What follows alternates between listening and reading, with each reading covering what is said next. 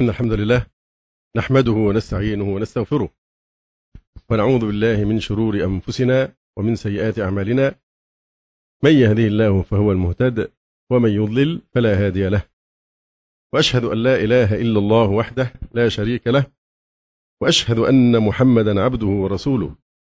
اللهم صل على محمد النبي وأزواجه أمهات المؤمنين وذريته وأهل بيته كما صليت على آل إبراهيم إنك حميد مجيد. أما بعد فإن أصدق الحديث كتاب الله وأحسن الهدي هدي محمد صلى الله عليه وسلم وشر الأمور محدثاتها وكل محدثة بدعة وكل بدعة ضلالة وكل ضلالة في النار. ماذا تفعل عندك؟ هتف بها جامع القمامة. مناديا ذلكم الفتى العابث بالقمامة. وشمله بنظرة فاحصة وتعجب إذ كان الولد نظيفا مرتب الهندام مصفف الشعر في السابعة من عمره تقريبا. فهو إذا ليس من السريحة الذين يبحثون في القمامة عما يصلح للبيع مفسدين عليه أحد أهم موارد الرزق. وتنبه جامع القمامة من شروده فإذا الولد ينتفض وإذا هو قد قبض على بعض الكتب القديمة. فاقترب منه قائلا ما هذا الذي في يدك؟ فأجابه الفتى مرتعشا كتب. فصرخ فيه وقد أمسك بتلابيبه. أعلم أنها كتب ولكن إلى أين تأخذها؟ يبقى ده منافس بقى في الإيه؟ في أكل العيش. أعلم أنها كتب ولكن إلى أين تأخذها؟ فأجابه الفتى وقد اصفر لونه إلى البيت لأقرأها.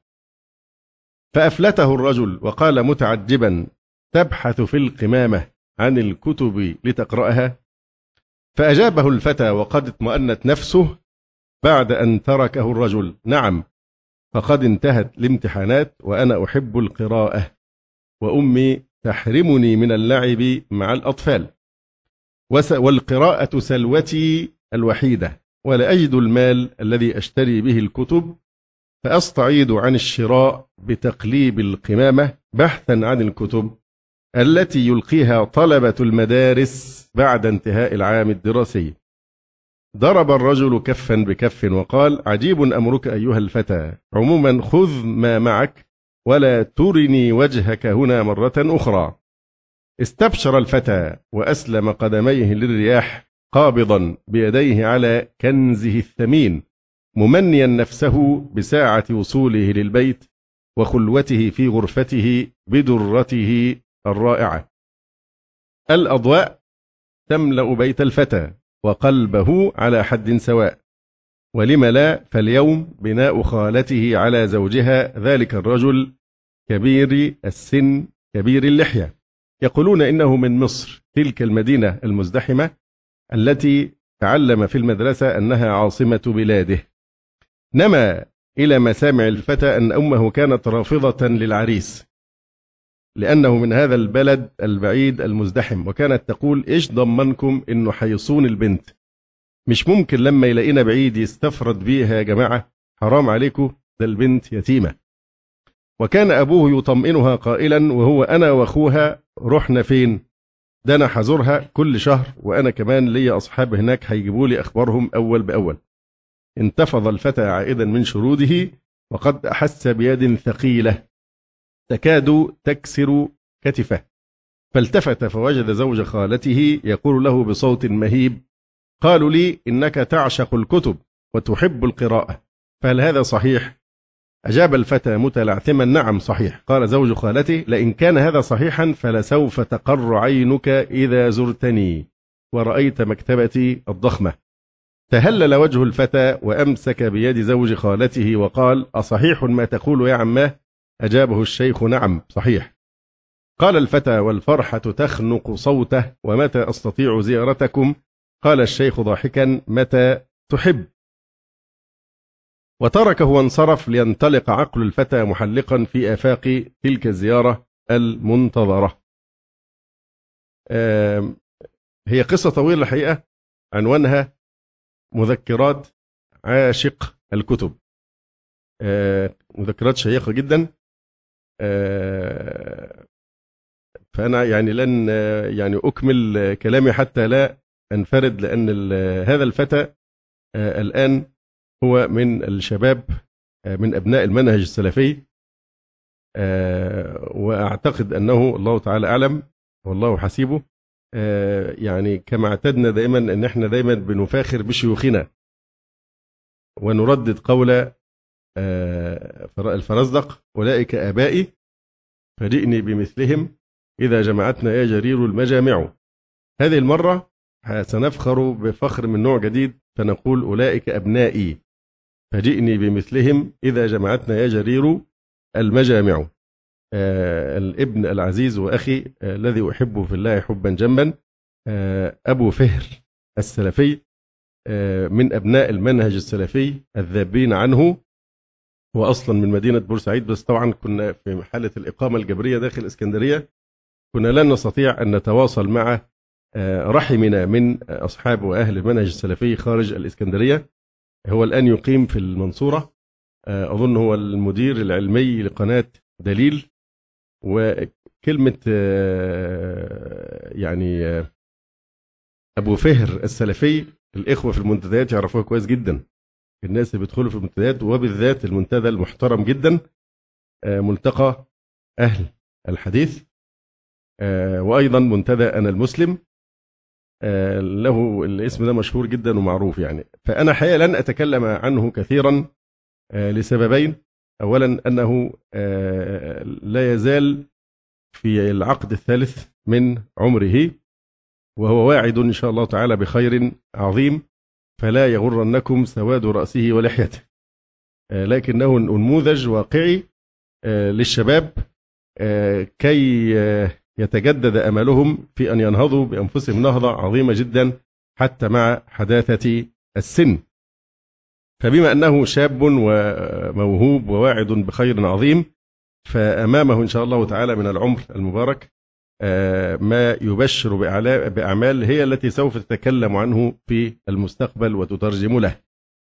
ثانيا لأنه أمامكم الآن وسأترككم تتعرفون عليه بأنفسكم.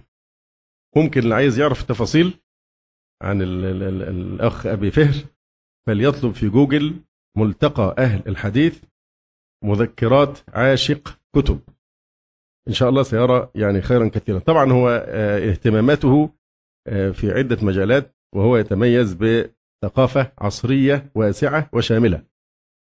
آه، له خبرة عظيمة جدا في تقويم التراث الطبعات المختلفة للكتب والدلالة على نفائس الكتب كتب التراث أو حتى الكتب التي آه، تصدرها المكتبات يعني حديثا. فهو مرجع في حد ذاته للدلالة على أفضل الكتب في عامة العلوم. ودائما السؤال اللي بيوجه إليه من إخوانه ما أفضل كتاب في كذا ماذا أقرأ في كذا ما الفرق بين الطبعة آه، الفلانية والطبعة الأخرى. فالحقيقة أنا بعتقد أن أنا جايب لكم هدية ثمينة هذه المرة آه، وهي آه، خلاف ما يتصوره كثير ناس إن الخير دائما في الشيوخ الأفاضل الذين يشرفوننا. لكن أيضا شبابنا وشباب هذه الدعوة آه، يشرفوننا كثيرا ولله الحمد. ويطلعون بدور أقوى بكثير من دور الشيوخ لما يمتازون به من الملكات ولله الحمد والهمة يعني العالية. فأقول لكم أولئك أبنائي فجئني بمثلهم إذا جمعتنا يا جرير المجامع. الشيخ أبو فهر يعني إن شاء الله تعالى أنا اخترت أو اقترحت عليه لأنه كان يزورني فأنا اقترحت عليه أن يأتي ويحاضرنا في قضية كيف تحاور علمانيا وليبراليا؟ فليتفضل مشكورا. بسم الله والحمد لله والصلاة والسلام على رسول الله وعلى آله وصحبه ومن والاه وبعد.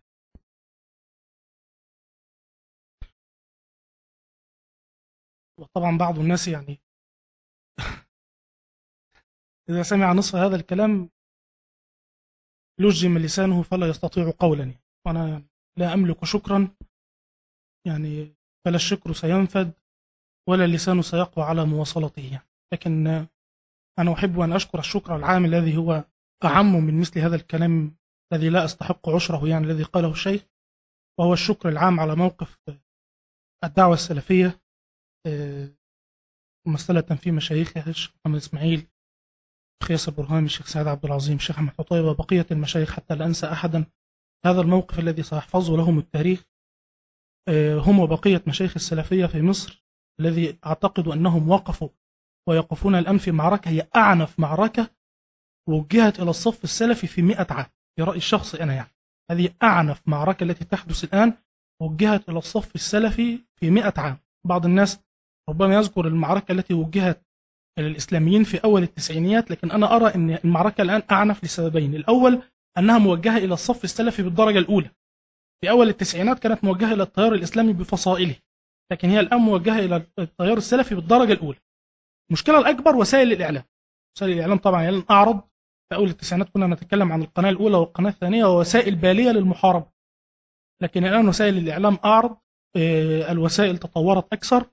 الذين يصبرون في هذه الفتنة العظيمة ويقون على الدفاع عن هذا المنهج مشايخ الإسكندرية وبقية مشايخ مصر الذين كانوا في هذه الفتنة يعني رأس الأمر وعموده وذروة سنامه يعني يستحقون منا الشكر الجزيل. المعركة لا زالت مستمرة لم لن تنتهي لكن يستحقون منا الشكر الجزيل لأن هذه الفتنة العظيمة لابد أن يكون لها رجال مثلما كان أبو بكر ومثلما كان أحمد ومثلما كان شيخ الإسلام ابن تيمية يقفون في وجه الفتن التي تختطف الصف السلفي. أكرر الشكر مرة أخرى وأكرر الاعتذار على أن اللسان لا يفي بحق هذا الشكر. سأدخل في الموضوع حتى لا يسرقنا الوقت. من من الحضور من من الحضور قدر له يوما ما أن يحاور علمانيا أو أن يحاور ليبراليا. الذي دخل في هذه المحاورة يوما ما يتفضل برفع يده.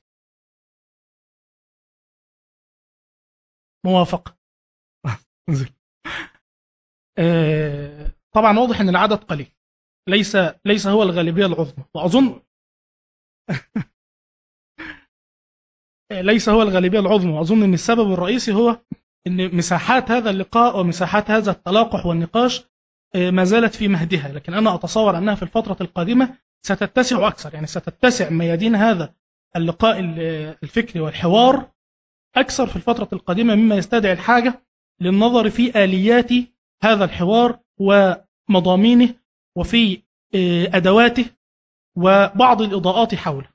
فيمكننا أن نجعل يعني عنوان الكلام هو حوار العلمانيين والليبراليين أدواته ومبادئه.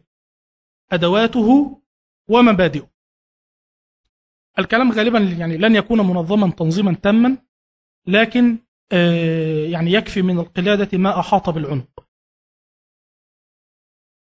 وأول عقود هذه القلادة أن نعلم أن الفرق ما بين المسلم في نصرته للحق الذي معه وما بين غير المسلم أو ما بين غير المتسم بأخلاق الإسلام حتى ولو كان من المسلمين أو الذي لا يستوفي آداب الإسلام في الحوار والنقاش الفرق بينهما أن المسلم يعتبر أن الانتصار للحق بالباطل هزيمة الانتصار للحق بالباطل هزيمة. أما من لا يتخلق بهذا الخلق فيمارس نوعا من المكيافيلية والبراجماتية أو النفعية الغاية تبرر الوسيلة. ما دمت أنا أعتقد أنني أنصر حقا فلا بأس علي إن نصرته ولو بالكذب والافتراء. وهذا الذي ترونه في وسائل الإعلام هو نفس هذه الآلية بالحرف الواحد. هم يعتقدون أن ما معهم حق وأننا على باطل. لكن الفرق بيننا وبينهم هو في نزاهة نصرة الحق. نحن لا نستحل أن ننصر الحق بالباطل لا نستحل أن ننصر الحق بالكذب والافتراء. نعتقد اعتقادا جازما أن الفرق بيننا وبين مخالفينا أننا لو هزمنا في الدنيا فإن لله عز وجل عاقبة يعوضنا فيها خيرا عن هذه الهزيمة. ولا يستحق الواحد منا عاقبة الخير في الآخرة إن كان قد هزم وهو مفرط في أدوات الحق أو إن انتصر يعني أحب إلى الله تبارك وتعالى أن ينتصر الحق بالباطل أم أن يسير المسلم نزيها وإن لم ينتصر الحق لسبب أو لآخر. الأحب هو أن ينتصر الحق بالحق. الأحب لله سبحانه وتعالى أن ينتصر الحق بالحق. ولذلك لما كان المسلمون في غزوة حنين وأعجبتهم كثرتهم كان الدرس سريعا لأن أهل الحق لابد أن يسيروا على نهج الحق في نصرتهم للحق. وأول مبادئ الحوار هو ما يتعلق بنزاهة الاختلاف في نصرة الحق وهو الكلام بالعلم والكلام بالعدل خمسة أركان العلم والعدل والحلم والرفق والصبر. خمسة أركان العلم فلا تنتقد مخالفك ولا تناقشه ولا تنسب إليه شيئا إلا وقد أثبته بأدوات علمية. قد تثبته بأدوات علمية ثم بعد ذلك يقع خطأ ما لكن المهم أنك سلكت سبيلا علميا في أن تثبت قول قائلك. وأنت إذا أردت أن ترد عليه ترد عليه أيضا بأساليب علمية وبأساليب منهجية دقيقة. واضح؟ النقطة الثانية العدل. فلا تنسب له شيئا لم يقله ولا تقوله ما لم يقل. ولا تزد في قوله عما قاله. ولا تزد في قوله عما قاله بل تكون عادلا تماما قائما بالقسط ولو على نفسك. هذا يعني أحب شيء لله سبحانه وتعالى وأعون ما ينصر به الحق في المآل. يعني في الحال قد لا ينتصر الحق لكن إن حاولت أن تنصره بالعلم والعدل كان المآل لك وإن طال الزمن شيخ الإسلام ابن تيمية لم يمت حتى سجن في الحق الذي أراد أن ينصره ولم يمت حتى وضع أو ما بعد موته وضع تلميذه الأثير القريب أركبه على الحمار بالمقلوب تشنيعا عليه. شيخ الإسلام في في الأربعمائة عام التي تلت وفاته كانت كتبه تشترى بنفائس الأموال لتحرق. وكان نساخ الكتب يسمون كتبه بأسماء علماء آخرين يسمون كتبه بأسماء علماء آخرين ليستتروا حتى لا ينتبه إلى أن هذا هو كتاب ابن تيمية. ابن أبي العز الحنفي اصطنع هذه الحيلة التي ترونها شرح العقيدة الطحاوية ليبث فيها أقوال شيخ الإسلام بهذا الاستطار. المخطوطة الأهم لكتاب العقود الدرية منسوبة إلى مؤلف آخر غير مؤلفها وباسم موهم لا يبين ما هو اسم الكتاب. يعني اسم العقود الدرية في مناقب ابن تيمية هذا من وضع الشيخ محمد حامد الفقي رحمه الله. إنما الكتاب اسمه الانتصار اسم عائم لا يدل على اسم مؤلف. لكن ما مضى 600 عام على وفاة الشيخ لا أقول حتى انتشرت كتبه بل حتى أصبح الاختيار الفقهي الذي سجن به الشيخ في سجنه الذي مات فيه هو المقرر في كل المحاكم الوضعية في العالم العربي. في مسألة الطلاق. لأن الشيخ لم يسلك في نصرته للحق أبدا مسلكا باطلا.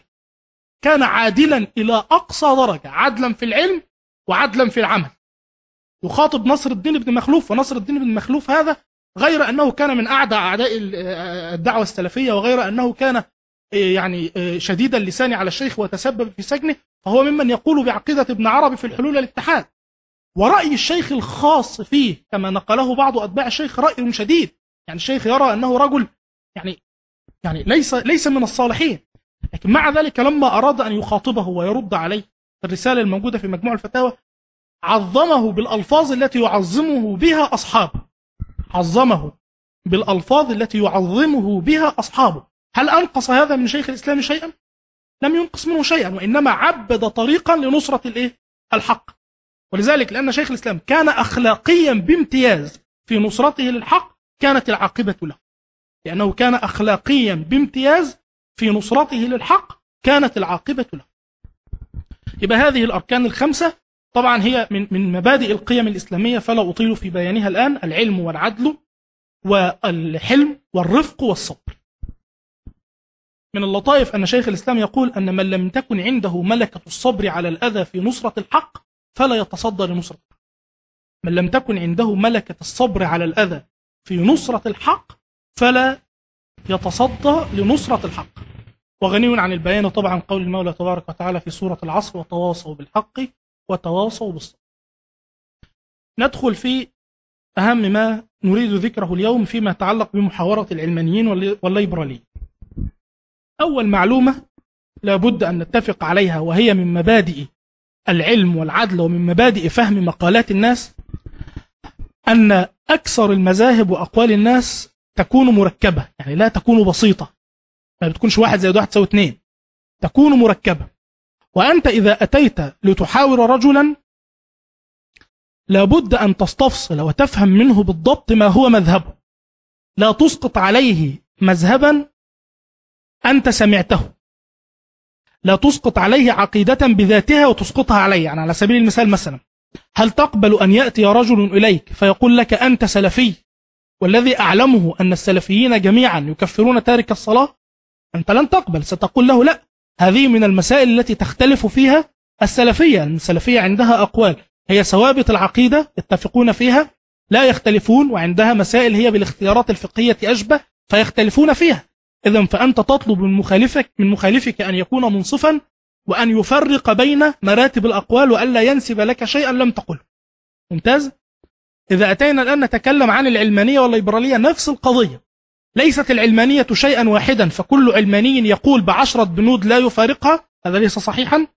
وليست الليبرالية شيئا واحدا فكل ليبرالي يقول بعشرة بنود لا يفارقها ليس هذا صحيح. وإنما منهم من يقول بالعشرة تامة ومنهم من يأخذ منها ويدع. منهم من يقول بالعشرة تامة ومنهم من يأخذ منها ويدع.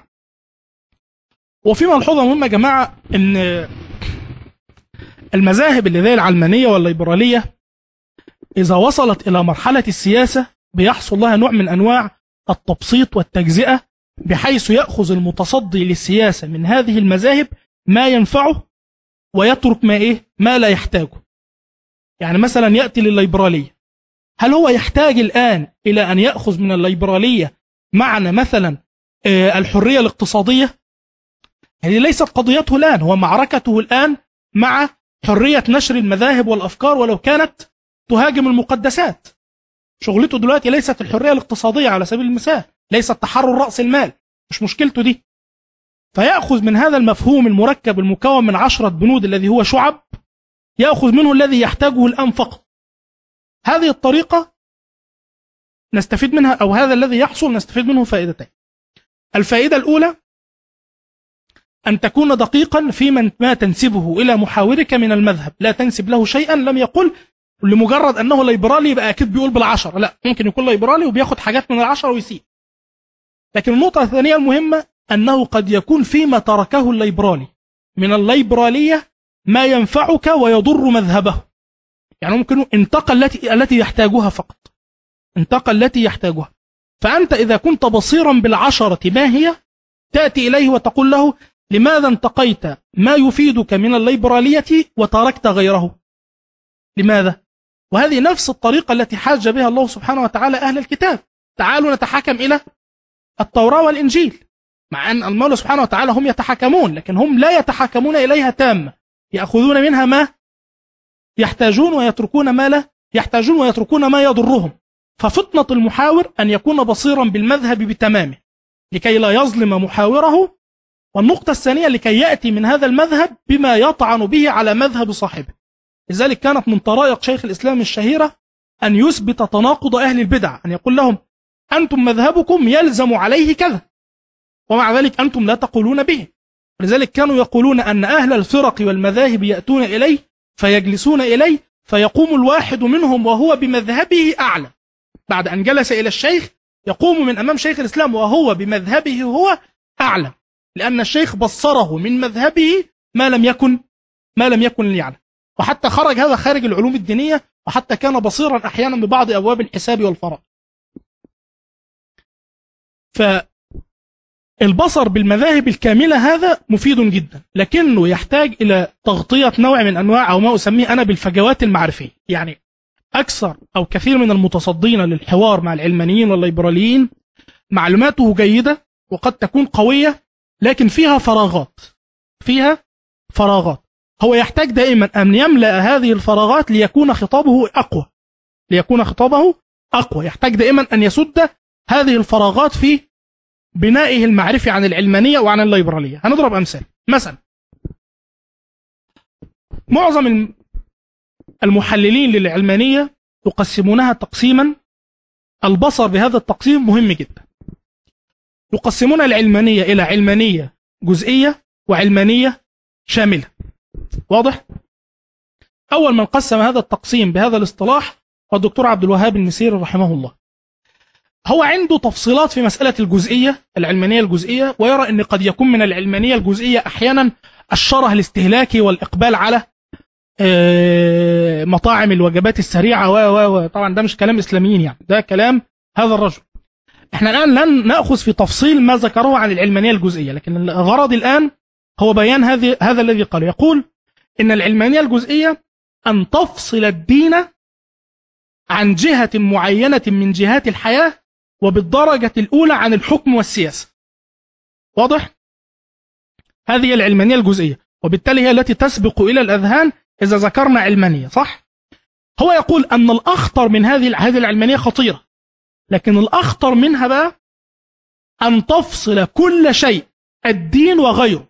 يعني إيه الدين وغيره؟ يعني حتى منظومة الأخلاق يعني مثلا الصدق حرام الصدق حلال مطلوب فضيلة.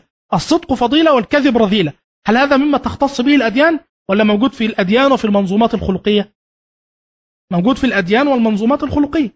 العلمانية الشاملة ترفض الأديان وترفض المنظومات الخلقية والصدق عندها ليس فضيلة إلا إذا نفعك والكذب عندها ليس رذيلة إلا إذا ضرك. واضح يا جماعة؟ يعني لا يوجد أي نوع من أنواع المرجعية بيسموها في اصطلاحاتهم أنا هقول المصطلحات مش من باب الفزلكة وإنما من باب أن تعتادها آذاننا يعني. الأديان وأي منظومة خلقية وأي شيء مقدس تؤمن به ليحكمك يسمى عندهم مرجعية متجاوزة. مرجعية متجاوزة. واضح؟ سواء كان دينا سواء كان منظومة خلقية سواء كان فلسفة كاملة أي نوع. يعني مثلا من يؤمن بنظرية أفلاطون أو أرسطو في الخلق هو مؤمن بمرجعية متجاوزة. أصحاب العلمانية الشاملة لا يؤمنون بأي مرجعية متجاوزة على الإطلاق. عندهم الفرد الواحد هو مقياس الخير والشر. ما تراه أنت صدقا هو الصدق ما تراه أنت كذبا هو الكذب. ما فائدة الفصل بين هاتين العلمانيتين؟ ما فائدتهما؟ أن ألا تأتي تتكلم عن علماني مثلا فتقول هذا العلماني يريد للنساء أن تسير عرايا. الكلام ده مش صحيح. ليه؟ لأن قد يكون هذا العلماني علماني بالمعنى الجزئي كل غايته أن يفصل الدين عن منظومة الحكم والسياسة فقط لا غير مع إيه؟ لكن هو يؤمن بمنظومة خلقية قد تكون مأخوذة من الدين قد تكون مأخوذة من العادات والتقاليد. ليس من هذه المنظومة أن امرأته أو أن النساء تسير عراي واضح كده؟ فبالتالي إذا أنت اتهمته بأن علمانيته تقتضي أن تسير النساء متبرجات أو كذا وكذا أنت بهذا ظلمته. لابد أن تسمع منه. نطاق علمانيتك إلى أين نطاق علمانيتك إلى أين كده واضح كده يا جماعة؟ طيب. العلمانية الجزئية سواء كانت جزئية أو سواء كانت شاملة تنقسم قسمة أخرى إلى مائعة وصلبة. إلى مائعة وصلبة.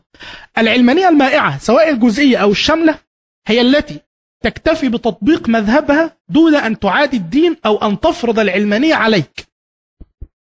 واضح؟ أنا علماني ولا أجبرك على أن تكون علماني. دي العلمانية الإيه؟ المائعة. سواء كانت جزئية أو صلبة. سواء كانت جزئية آه، شاملة أو جزئية. أما العلمانية الصلبة سواء الجزئية أو الشاملة فهي التي تفرض عليك علمانيتها. تريد أن تكون العلمانية قانونا لك ولها. ولو استطاعت أن تفرضها بالقوة لفعلت. ولو استطاعت أن تفرضها بالقوة لفعلت.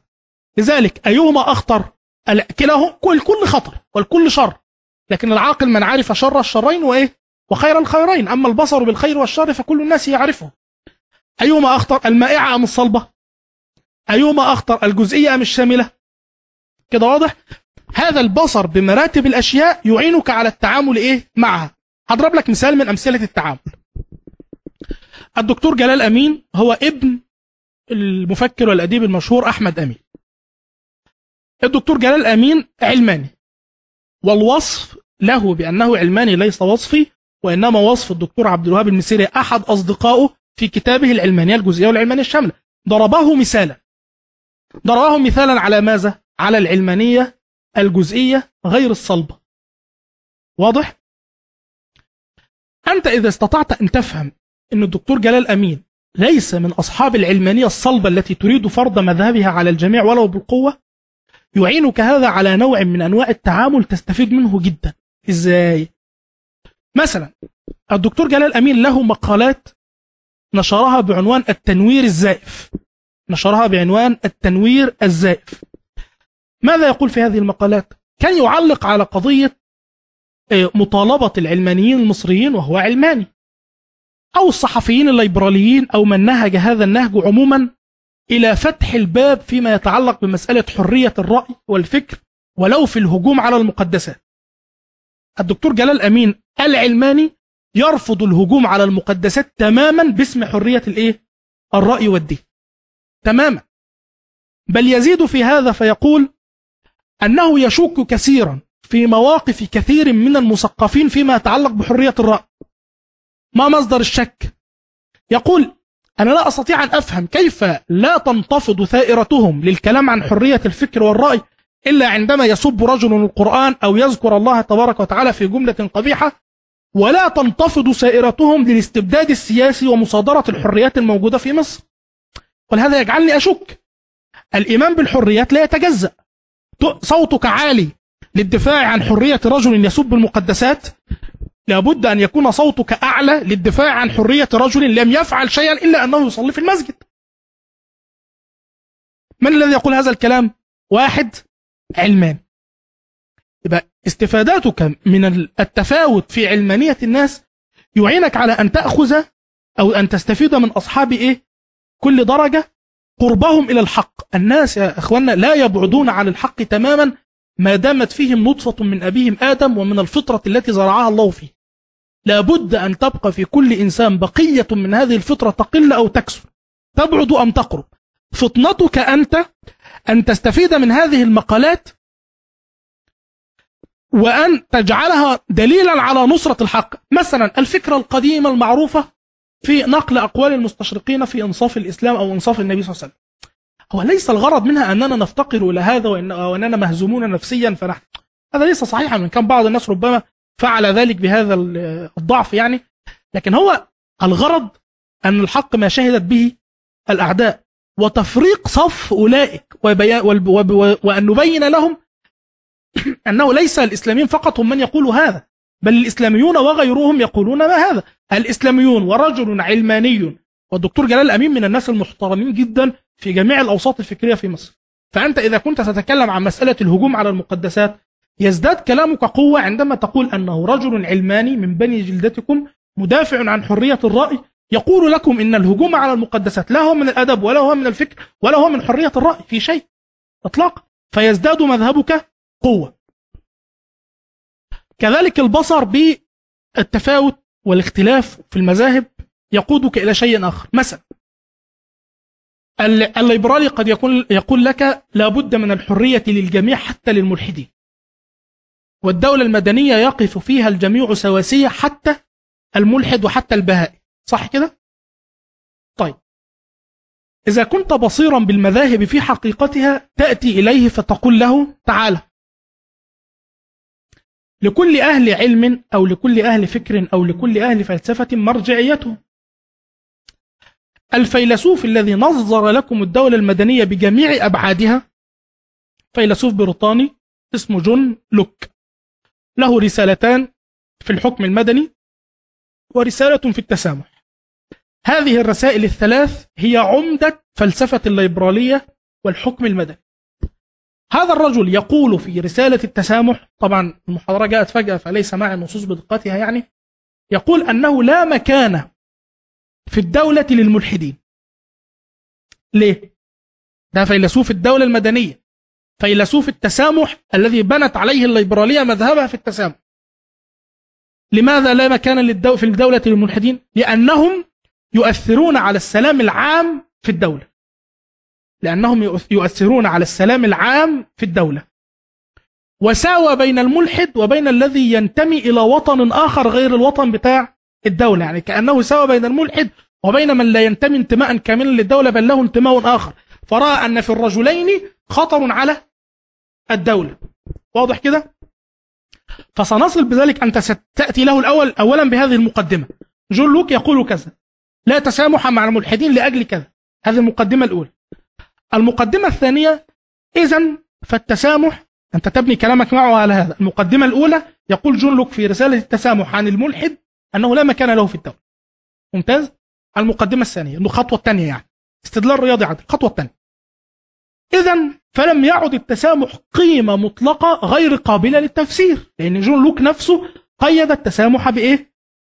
بألا يكون مع الملحد. يبقى إذا لم يعد التسامح قيمة مطلقة غير قابلة للتقييد كما تزعم. واضح؟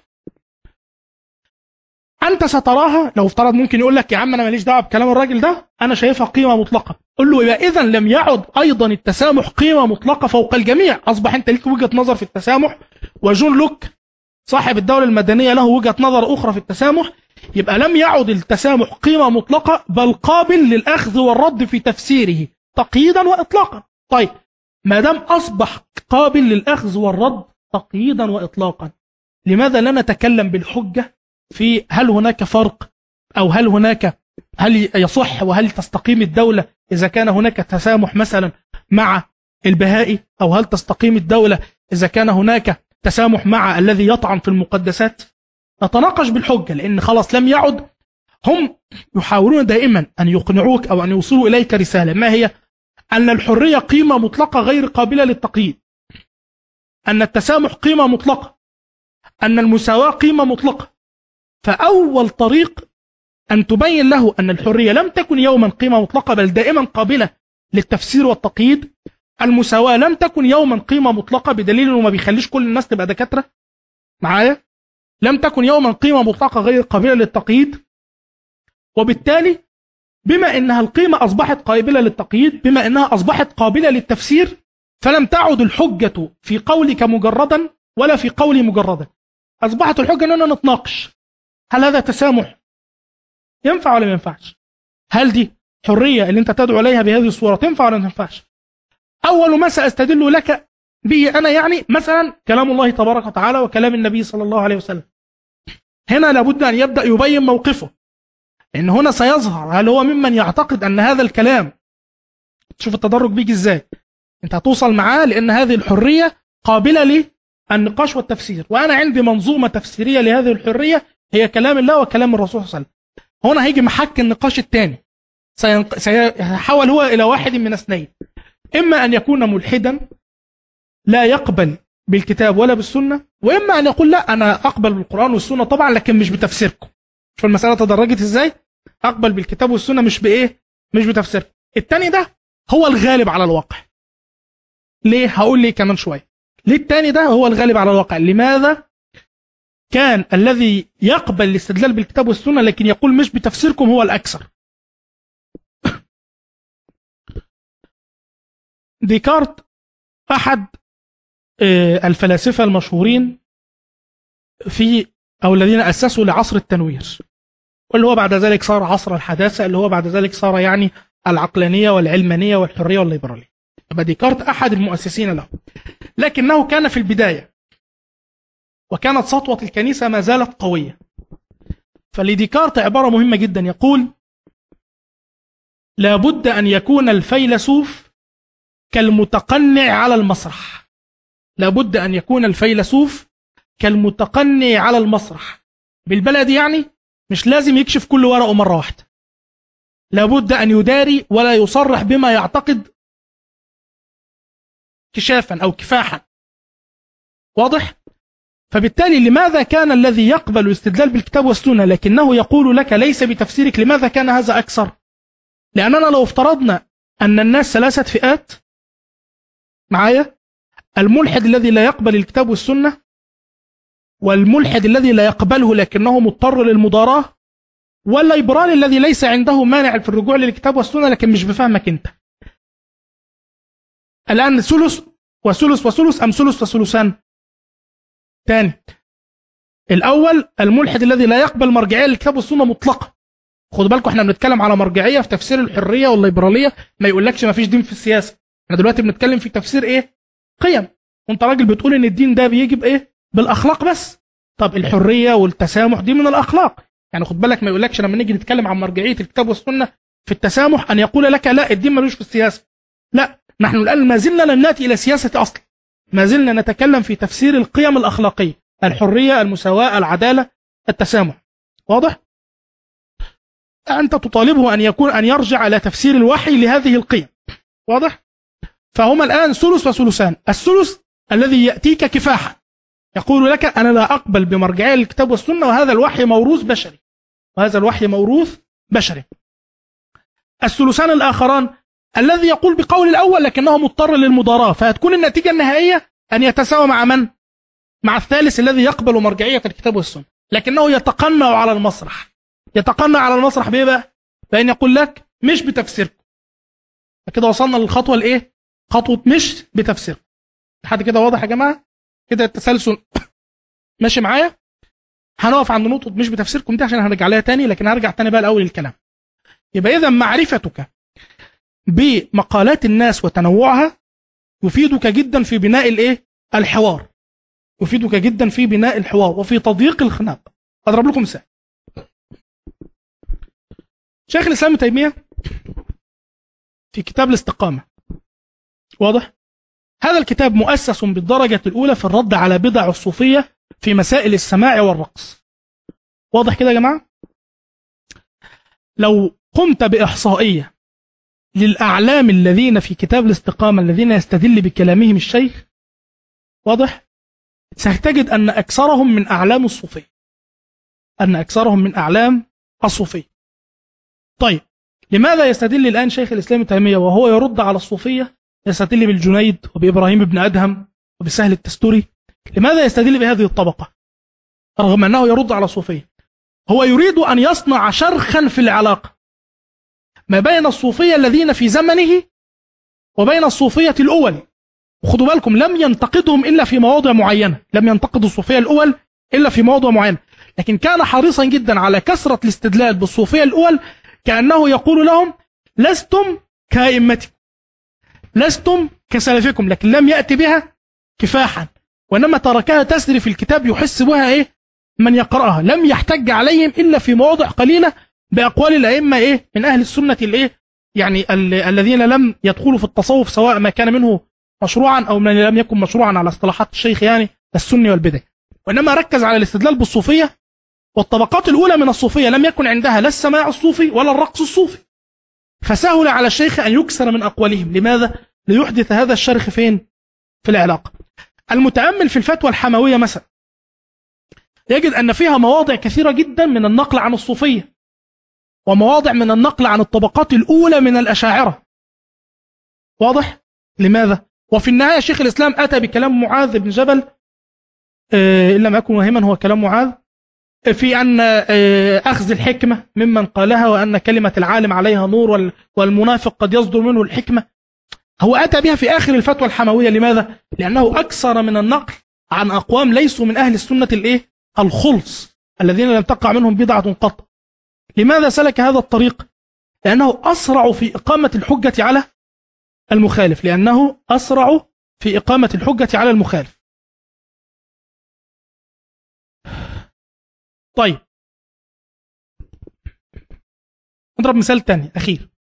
شيخ الإسلام افتتح كتاب بيان تلبيس الجهمية بنقل مطول جدا في إثبات العقيدة في مسائل الأسماء والصفات عن أبي الحسن الأشعري. هو يرد على من؟ على الرازي. والرازي في الجملة من من؟ من الأشاعرة. لماذا اختار أن يفتتح باب الحسن الأشعري؟ نوع من أنواع أخوانا يعني هذا الذي جرب الحوار يعني يحدث انكسار عظيم جدا في صف المخالف. لأنك الآن لم تحتج عليه بشيء. أنت أتيته من داخل المذهب فأصبح بين خيارين. إما أن يقول أنا أخالف هذه الطبقة الأولى وبالتالي هيضطر أن يقول أيكم حق وأيكم باطل صح؟ وإما أن يسم مذهبه بالتناقض.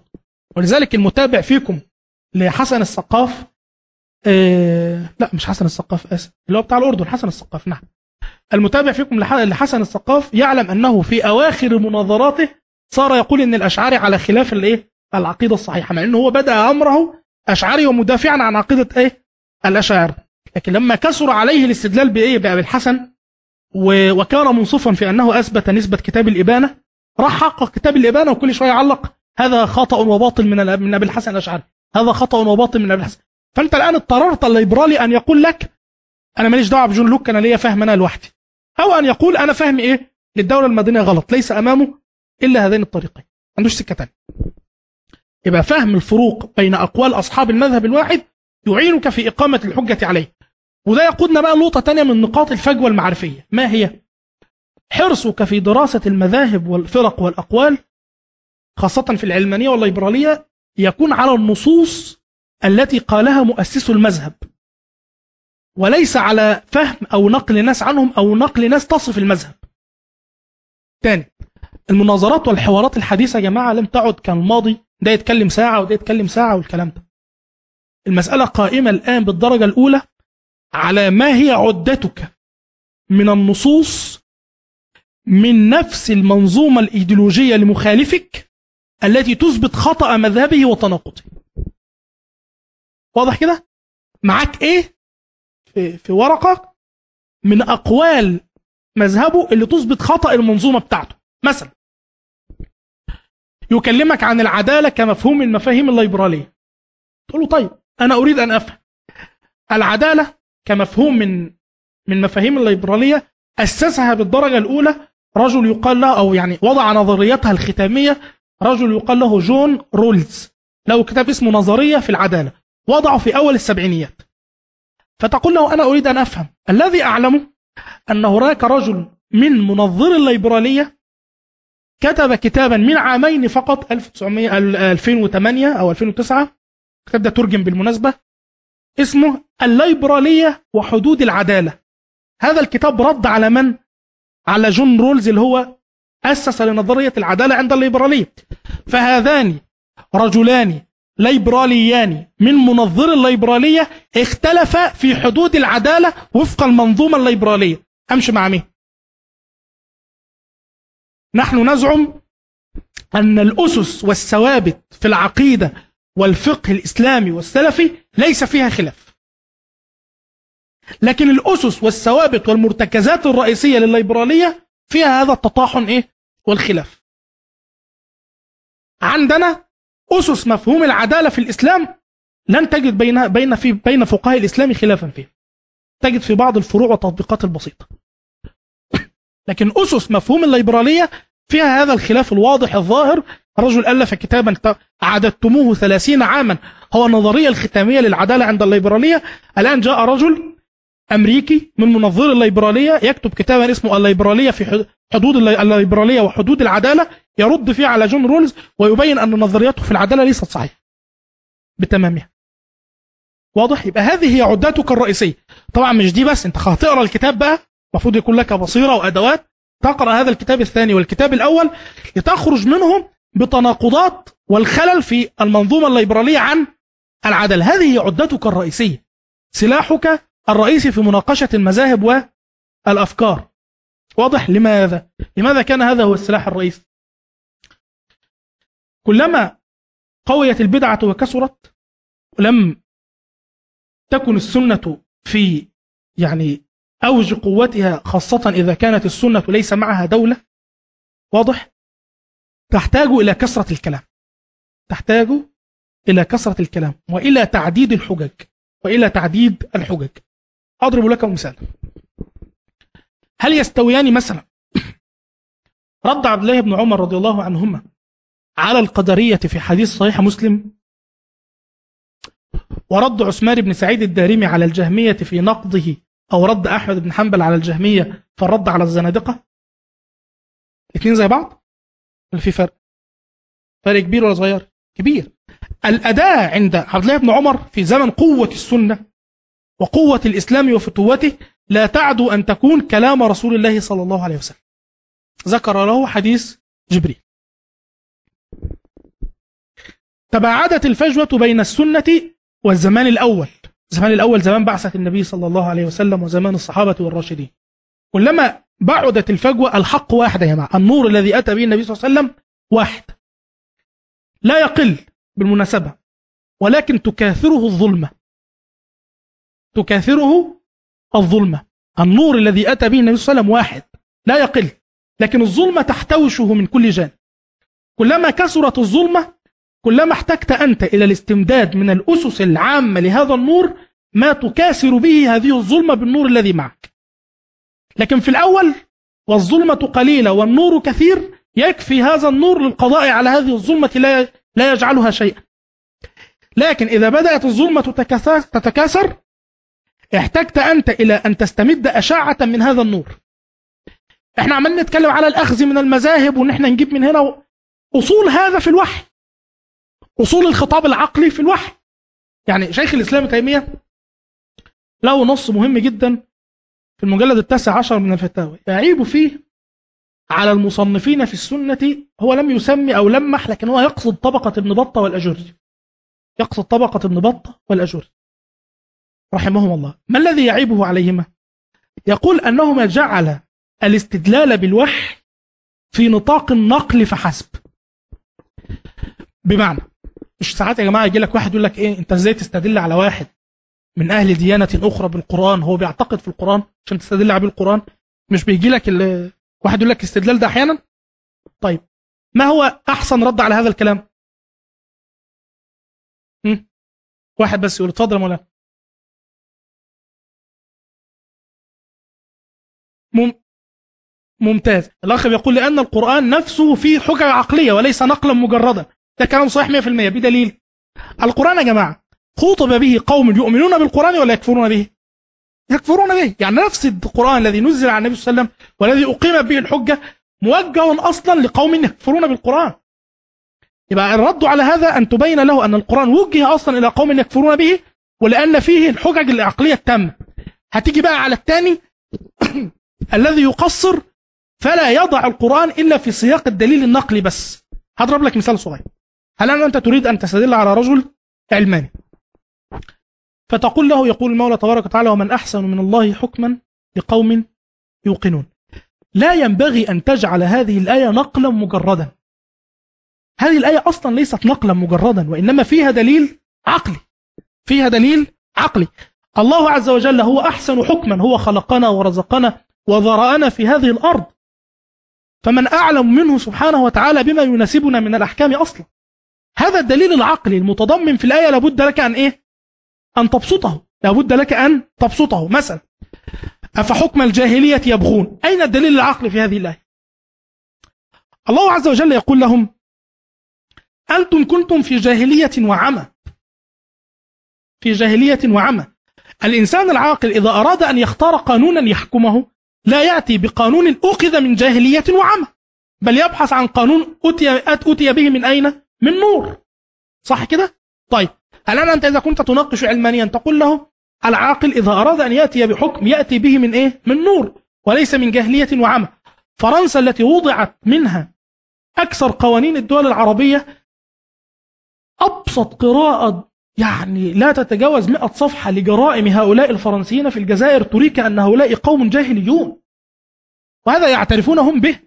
يعني شارل ديجول مثلا له أقوال واضحة جدا. في أن ما ارتكبوه من الجزائر قضى على الثورة الفرنسية أصلا وجميع مبادئها الحرية والإخاء والمساواة والكلام اللي ليس تحته عمل ده. فأنت تقول له أفحكم الجاهلية نبغي؟ يعني يوم ما نحتاج قانون نروح نجيبه من هؤلاء المستعمرين الذين طحنوا البلدان العربية؟ طبعا خدوا بالكم أنا بعتمد بالدرجة الأولى على أن أكثر من تناقشهم ليسوا من أصحاب العلمانية أو الليبرالية الصلبة التي تعاني الدين لأن دول لهم سياسة تانية. يعني مثلا ما ينفعش تقول الكلام اللي أنا قلته ده لشاكر النابلسي. شاكر النابلسي هذا ليبرالي عربي يقول لا مانع عندي في أن تأتي الديمقراطية على ظهر دبابة أمريكية. لا مانع عندي أن تأتي الديمقراطية على ظهر دبابة أمريكية. فده خلاص ده مش هينفع تتكلم معاه باللي إيه بقول ده هذا لم يجاوز فقط حدود ال- الدين وإنما يجاوز حتى حدود الوطن. ولذلك من مميزات الإنسان المنصف لا يستحي أن يقول ذلك. من مميزات العلمانية والليبرالية المصرية أن أكثرها إلى الآن حريص على ألا يتورط في قضية الاستقواء بمن؟ بالخارج بل للأسف إلى الآن لم يأتي الاستقواء بالخارج إلا من طائفة الإيه؟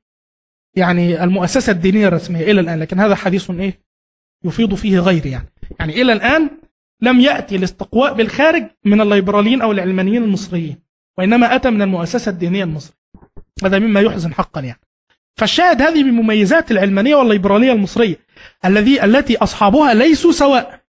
لابد أن نعقل هذا.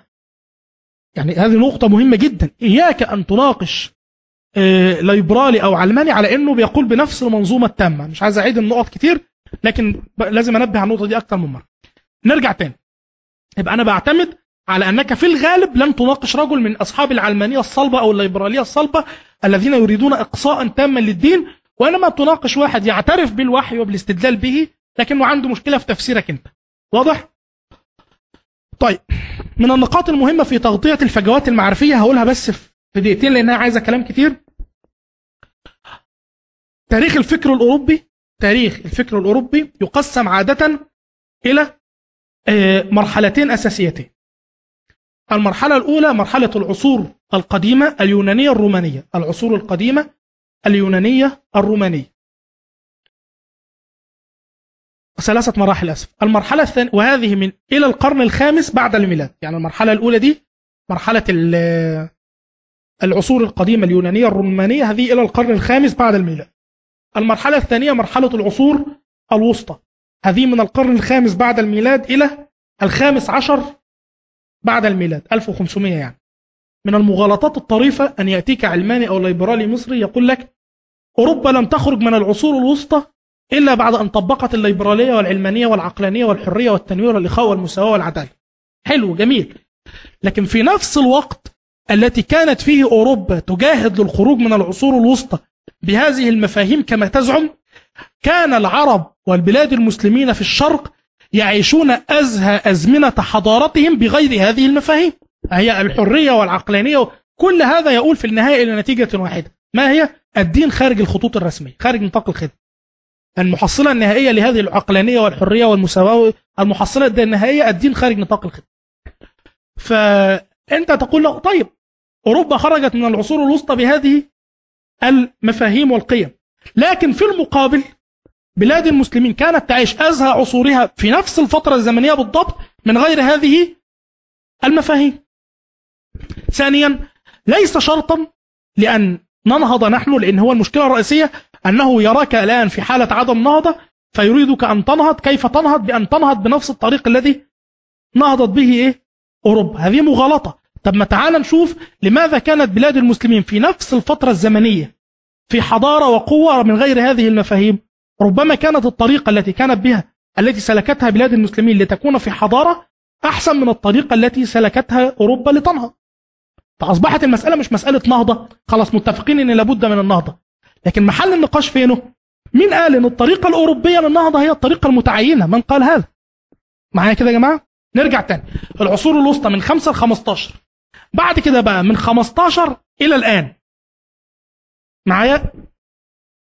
في ناس بتقسمها لكن أنا مش عايز أقسمها عشان ما اكترش التقسيمات. من 15 إلى الآن يطلق عليها ثلاثة أسماء رئيسية. الأولى النهضة والثانية التنوير والاسم الثالث الحداثه في ثلاث إيه؟ أسماء نهضة وتنوير وحداثه بعض الناس بيخص النهضة بقرنين والتنوير بقرنين والحداثة بقرنين. خلي النهضة 16 17 أو 15 16 التنوير 17 18 الحداثة 19 و20 طبعا بالمناسبة أهم معالم الحداثة هو بدء مرحلة الاستعمار الغربي للشرق. أهم معالم الحداثة هو بدء معالم مرحلة الاست... وبيؤسسوا للحداثة في الحملة الفرنسية على مصر. ما علينا أنا مش عايز أخوض في تقسيمات لكن أنا حبيت أذكر بس عشان ما يجيش حد يقول لك إيه ده من الجماعة دول يقول لك بيسمي ده كله نهضة وده مش دقيق تاريخيا. لا أنا قصدي بس دلوقتي التسهيل يعني. نهضة اتفضل سيدي. أخ يقول إن القرآن نفسه بقطع النظر عن الدلالة العقلية التي فيه في أثر تأثير. ده طبعا كلام صحيح 100% وهذا هو معنى النقل. وهو معنى النقل نفسه هو ما في هذا الكلام من أثر. لكن لابد أن نعي أيضا أن هذا التأثير لا يستوي لا تستوي فيه. الفطر العربية السليمة التي استمعت للقرآن أول مرة والفطر المغبشة الموجودة الآن. هيحصل التأثير يعني هذا القرآن لكل زمان ومكان لكن لابد أن نراعي نراعي هذه المسألة إن التفاوت في الفطر مهم. ولذلك هذا القرآن نفسه لم يحدث نفس التأثير في أبي جهل على سبيل المثال. ليس لأن القرآن أضعف تأثيرا لكن الموانع من الطرف الإيه؟ الآخر إباء وعنادا واستكبارا. فلا بد أن أنت تراعي الإيه؟ من يستكبر عن النقل لا يستطيع أن يستكبر عن العقل لأنه يحرجه. وإن كان هناك من سيكابر في العقل والنقل يعني لذلك شيخ الإسلام يسميها إيه؟ صفصفة في العقل في, في العقليات قرمطة في النقليات. هذا موجود يعني. طيب يبقى المراحل دي النهضة التنوير الحداثة هي دي المش... هي دي اللي منظ... التي تحتوي على منظومة القيم التي يناقشك الناس بها الآن. من المهم جدا أن تدرس هذه المراحل الثلاثة دراسة جيدة. لماذا؟ حتى لا تقع في أن تكون المقدمة الأولى التي يرسمها لك ناصيتها بيده هو يرسم لك مقدمة أولى أوروبا لم تخرج من النهضة إلى إلى إلى إلا إذا ما فعلت كذا وكذا وكذا فنتيجة أحيانا لقلة علم المحاور يضطر يعمل إيه؟ هو ما عندوش علم بالمرحلة التاريخية دي كويس يضطر يعمل إيه؟ يضطر يسلم بالمقدمة الإيه؟ الأولى بينما أنت لو كانت دراستك جيدة لهذه المرحلة قد تنازعه في هذه المقدمة الأولى نفسها مثلا من طرق المنازعة. يقول لك ان أوروبا لم تخرج من النهضة من من العصور الوسطى إلى النهضة والتنوير والحداثة إلا بعد أن طبقت هذه المبادئ. هتقول له مثلا أنت دارس كويس. تقول له من هو أشهر فلاسفة التنوير فولتير. أشهر فلاسفة التنوير فولتير. وفولتير هو القائل مستعد لأن أدفع روحي ثمنا لحريتك في إبداء رأيك. حلو الكلام الجميل ده. لكنك إذا درست تاريخ هذه المرحلة ستعلم أن فولتير كان أعظم مساندي الحكم الاستبدادي في روسيا أو ألمانيا واحدة من الدولتين لا أذكر الآن يعني. كان أعظم مساندي الحكم الاستبدادي في روسيا أو ألمانيا لأنه كان يرى أن هذا الاستبداد ما دام يتبنى التنوير هو أحسن شيء. أن هذا الاستبداد السياسي وسفك الدماء الذي فعلته ملكة ألمانيا أو القيصر الروسي أنا مش فاكر مين في الاثنين يعني. هذا الاستبداد الذي فعل هو بالمناسبة هو كان معه فيلسوف آخر يعني من فلاسفة التنوير أيضا. فواحد فيهم ساند روسيا في استبدادها والآخر فولتير ساند ألمانيا في استبدادها. لماذا؟ لأنها كانت تساندهم في نشر التنوير الصفقة المتبادلة الشهيرة. أيها العلماني أو الليبرالي أو التنويري ساندني أنا الدولة المستبدة في مقابل أن أقضي لك على التيارات الأصولية. يستوي في ذلك بقى المسيحية مع فولتير أو إيه الإسلامية مع رفعت السعيد أو نحو.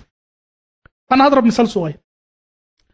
أنا كنت زمان بقول أن العلمانيين هم من أهم أسب... العلمانيين المصريين والليبراليين المصريين. من أهم دعائم تكريس الاستبداد السياسي في مصر. إزاي؟ عملوا نفس اللي عمله فولتير. كيف؟ واحدة واحدة. الصفقة متبادلة.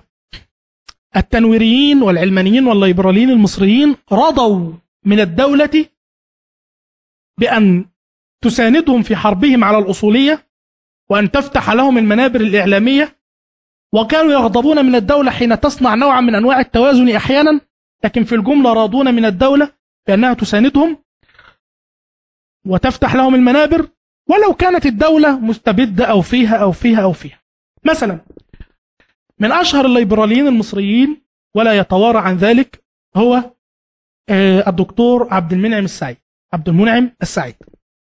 الآن الدكتور عبد المنعم السعيد كان رئيسا لمجلس إدارة الأهرام المصرية الأهرام المصرية غنية عن البيان والتعريف فيما يتعلق بتكريسها للاستبداد السياسي في مصر. صح ولا لا؟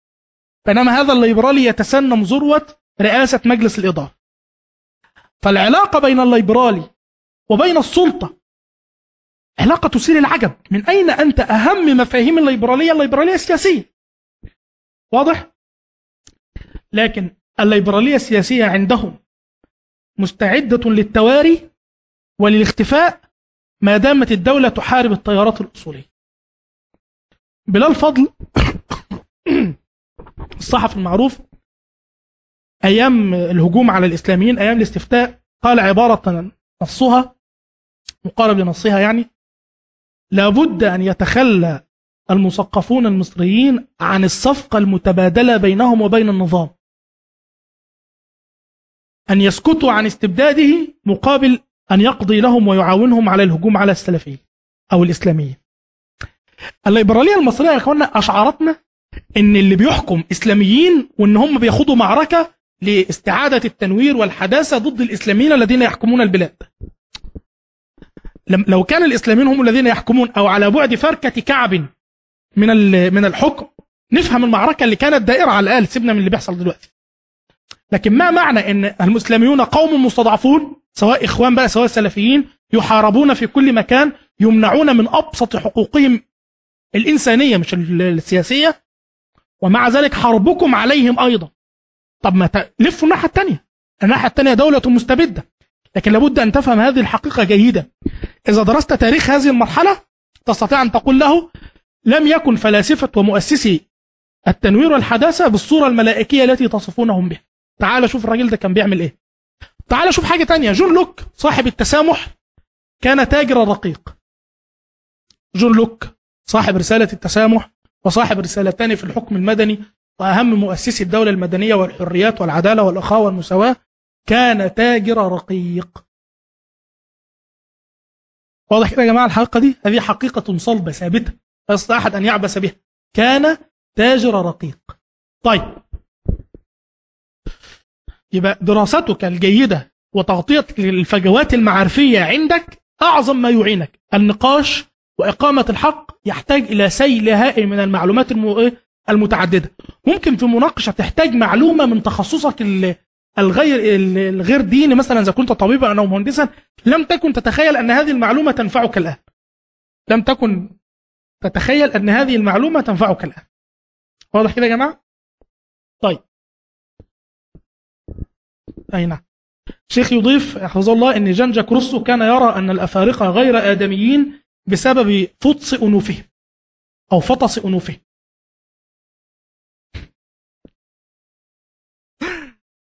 آه، بمناسبة جان جاك روسو أنا كان عندي معلومة عنه. أعرف راحت فين؟ هتيجي دلوقتي. آه، من الحاجات الظريفة أيضا من الذي تولى وزارة الثقافة المصرية في أول وزارة شكلتها حكومة مبارك بعد إقالة الحكومة الأولى حكومة نظيف؟ وكانت فضيحة على مستوى الع... يعني الوسط الثقافي في العالم العربي كله. فضيحة. وجاب العصور عارفين ليه فضيحة؟ لأن هذا أهم منظر التنوير في مصر وأحد أفراد منظر الليبرالية في العالم العربي. فضيحة أنت لو لو قرأتم المقالات التي كتبت في الصحف العربية شجبا لتصرفه وتنافي هذا التصرف مع آه، مفاهيمه وأسسه الفلسفية يعني ما لذلك لو سألنا السؤال هل كرس العلمانيون للاستبداد السياسي في مصر؟ الجواب نعم. أفكركم بكلام جليل أمين تاني. إزاي أنتوا هارجين لحرية الرأي عشان واحد سب المقدسات وسايبين الدولة تعمل اللي هي عايزاه؟ في مشكلة. أنتوا في حاجة غلط في طريقة يعني لستم مضطردين في مذهبكم لستم متوائمين مع أخلاقيات فلسفتكم. طيب. آه، هنرجع تاني لبعض النقاط المهمة. لا دين في السياسة. بنفس الطريقة اللي إحنا بنتناقش بيها يا جماعة. أول إجابة على هذا السؤال أو على هذه الجملة وعلى هذه الدعوة أنها عبارة غير صحيحة. لا وفق الإسلام والدين والوحي الذي أتى به النبي صلى الله عليه وسلم ولا وفق أسس الدولة المدنية وأسس الليبرالية والعدالة. غلط كده وغلط كده. ليه؟ إذا عدنا إلى كلام الذين أسسوا للد... أسسوا للدولة المدنية. سنجد مثلا إسبينوزا إسبينوزا ده أشهر أو أحد أشهر منظري الدولة المدنية.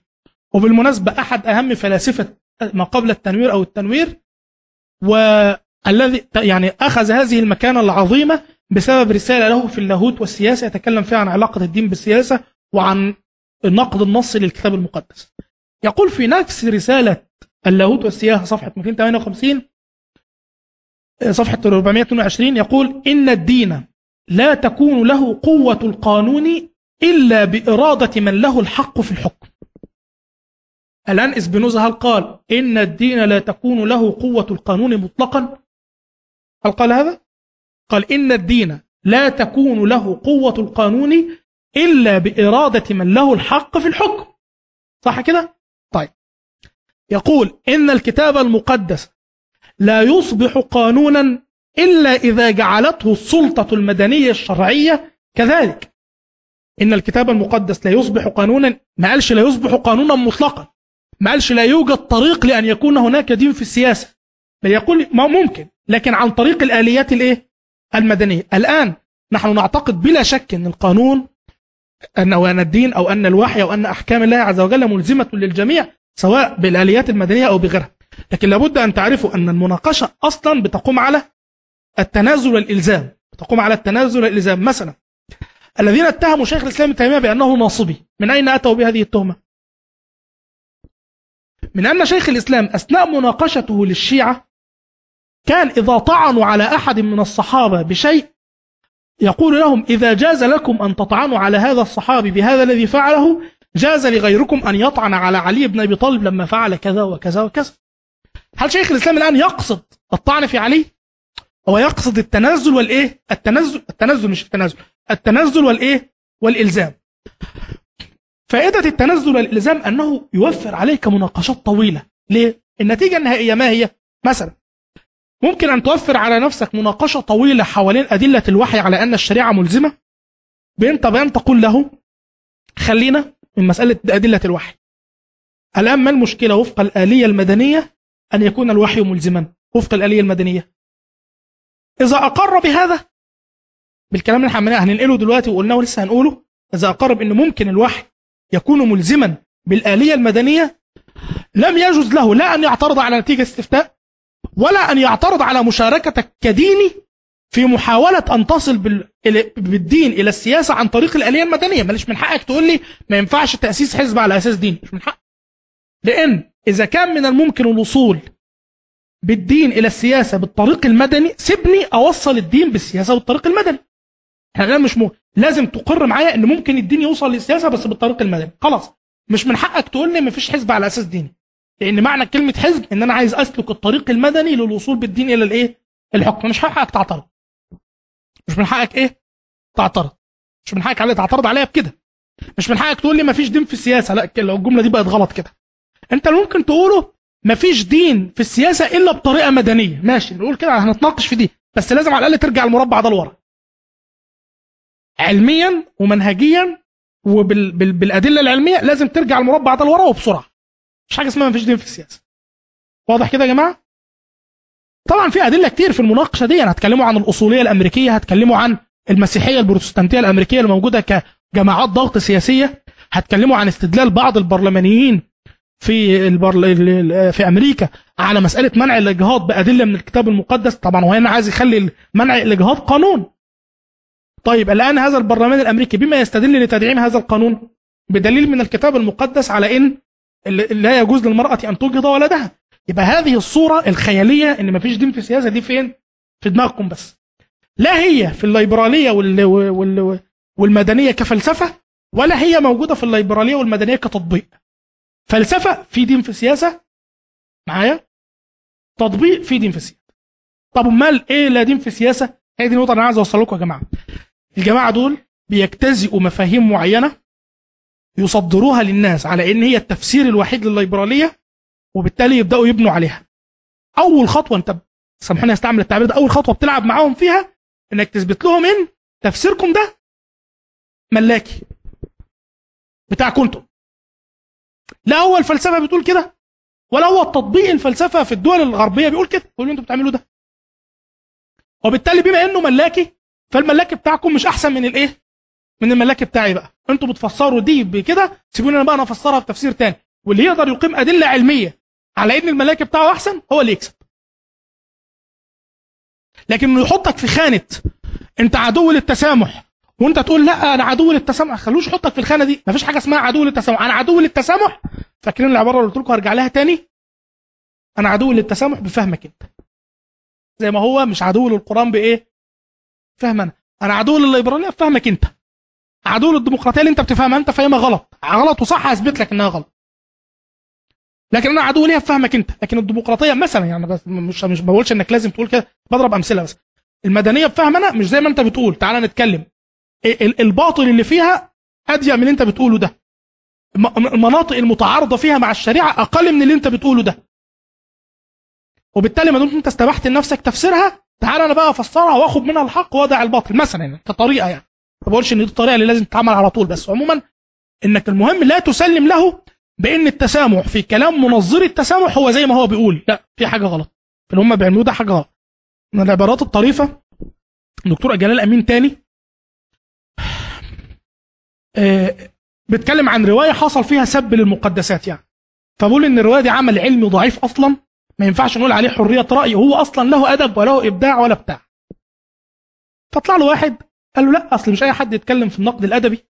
مش أي حد يتكلم في النقد الأدبي. بس النقد الادبي له أصوله وقعد عمل له صفحتين من الكلام اللي ما بيتفهمش في إن الروايه دي أحد أعمال تراث الانسانيه فالراجل قال له طيب مش أي حد يتكلم في النقد الأدبي واصلا النقد الادبي له أصوله.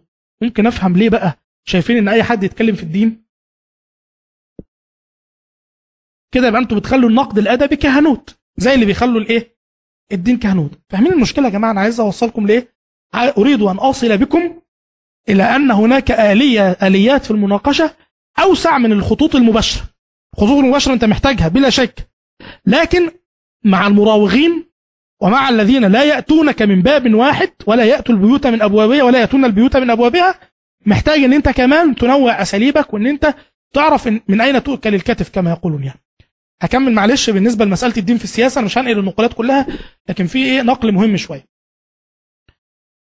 آه شوف بقى سي جون لوك يقول يقول قوانين عبادة الإله الواحد غير المنظور هي قوانين الشعب اليهودي وهي جزء من النظام السياسي حيث الله هو المشرع.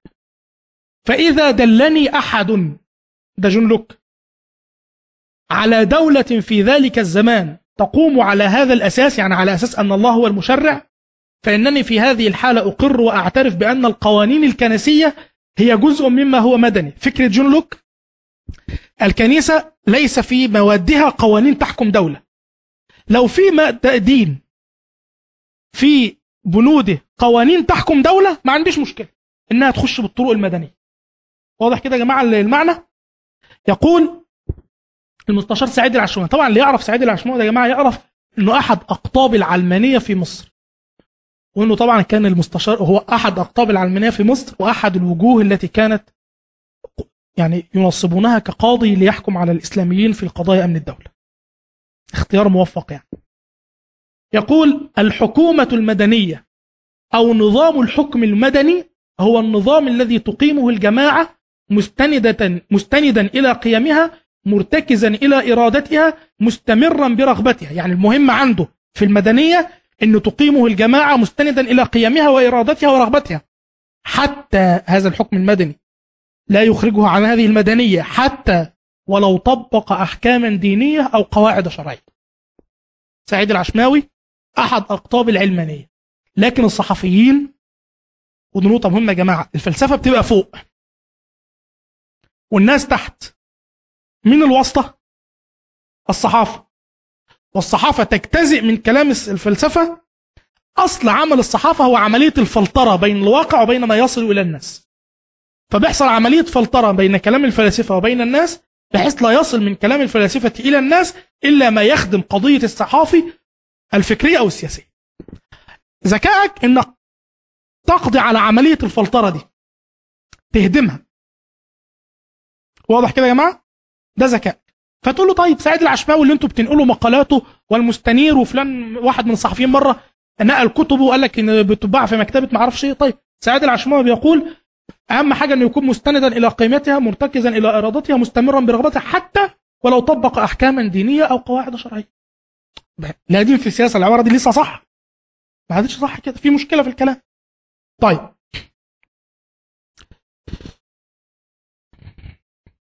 هنيجي بس اتفضل سيد الذين آمنوا اليهود والنصارى على إن كل الأديان جميلة.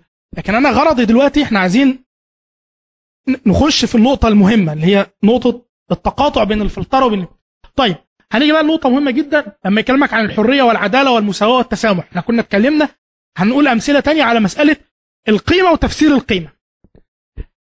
آه في فيلم مشهور أو فيلمين أذيعهم في أمريكا في فترات زمنية مختلفة. الأولاني اسمه البرتقالة الميكانيكية والثاني اسمه الإغواء الأخير للمسيح. الأولاني اسمه البرتقالة الميكانيكية والثاني اسمه الإغواء الأخير للمسيح الفيلمين مرتكزين إلى رواية الفيلمين منعوا من العرض من جميع الدور على العرض الامريكيه يبقى جورج بوش لما يتصل برئيس وزراء الدنمارك علشان يقول له إنه مش شايف إن الاعتراضات على الرسوم المسيئة مبررة ده بيضحك علينا صح ولا لأ؟ واستقبل سلمان رشدي أنتوا كده عندكم حاجة غلط. اشمعنى ده من الحرية والعدالة وما أعرفش إيه؟ والإغواء الأخير للمستوان إحنا نرفض إن يكون في حاجة كده. بس إحنا بنبين تناقض. بالمناسبة البرتقالة الميكانيكية ده ليس سبا في مقدسات ودين وآلهة. البرتقالة الميكانيكية ده باختصار شديد يتكلم عن أثر الآلة الإعلامية وإن من الممكن الوصول بالإنسان عبر الآلة الإعلامية إلى إنسان آلي. عبر الآلة الإعلام وبيشجب الحضارة الغربية من هذه الوجهة أنها تستطيع بآلاتها العلم. بل استطاعت أن تحول الإنسان الغربي إلى إنسان آلي. يفكر كما تفكر التلفزيون. فمنع من العرض لأجل هذا. منع من العرض لأجل هذا. يعني حتى مش مقدس ولا دين ولا بتاع. الغضب الشديد جدا من آه، الفاتيكان على فيلم آه، شفرة دافنشي. وبعد كده ملائكة وشياطين. فإذا زي ما يا جماعة ما الناس دي من حقها إنها ترفض إحنا كمان هنرفض في إيش؟ معنى يعني. واضح؟ نضرب مثال تاني. آه، لجنة مكارثي لجنة مكارثي دي لجنة حصلت بعد الحرب العالمية الثانية بحوالي 10 سنوات أو 15 سنة في أمريكا للتحقيق مع المثقفين الأمريكيين للتأكد من أن أحدهم لا ينتمي إلى الأفكار الشيوعية. يعني إذا أمريكا نفسها حققت فترة طويلة جدا مع المثقفين والمخرجين والسينمائيين لم يتركوا أحدا. تدور حول الشبهات بس أنه يميل إلى الفكر الشيوعي. يبقى إذا العدالة والحرية الغربية والفلسفة في التطبيق تدخل في نطاقات من التقييد. معايا؟ خد بالك ممكن اللي بيناقشك ده يقول لك ماشي بس أنا مش هاخد بنطاقات التقييد بتاعتهم دي وهسيب الحرية مطلقة. هقول لك على طريقة تستعملها معاه بس ما تستعملهاش على يعني اهله يعني عشان إيه من باب أدب الحوار يعني. قول له يعني هل من حق رجل مثلا أن يسمح لابنته بأن تسير عارية وفق هذا المفهوم يعني؟ هل من حق رجل أن يتاجر في المخدرات وأن ينقلها عبر البلاد باعتبار إن دي حرية؟ فهو هنا هيسمح لنفسه بتقييد الإيه؟ أنا عايزك توصل معاه إن ما دمنا وصلنا إلى مرحلة أن من حقك أن تقيد الحرية يبقى أيضا أنا ليا نفس الحق. ويبقى اللي يرجح ما بيني وبينك أدلتي وفلسفتي وفكري وأدلتي العقلية والنقلية على التقييد أصح أم أدلتك؟ نتناقش في النقطة دي. ما تبدأش معايا من نقطة أنت بترفض الحرية. واضح كده يا جماعة أنا عايز أوصل لايه أنا بكتب أكثر من الأمثلة. طبعا أشهر مثال نعيشه جماعة جميعا هذه الأيام أزمة النقاب في فرنسا.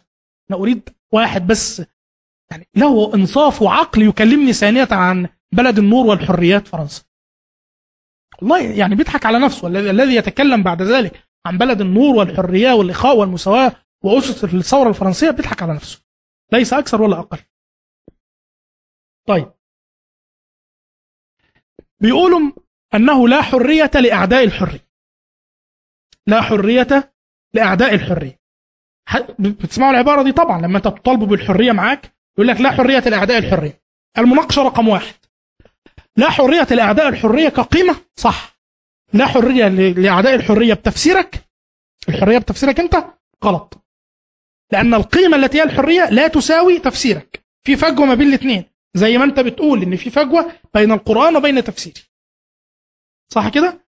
لكن الرد المهم بقى لو جينا نرجع تاني للفلسفة الغربية اللي هي المفروض إنها مؤسسة لهذا الذي يزعموه هتجد إن مثلا يقول كارل بوبر كارل بوبر ده أحد أهم فلاسفة العقلانية والديمقراطية والتنوير في أوروبا. هو مات من حوالي 15 سنة.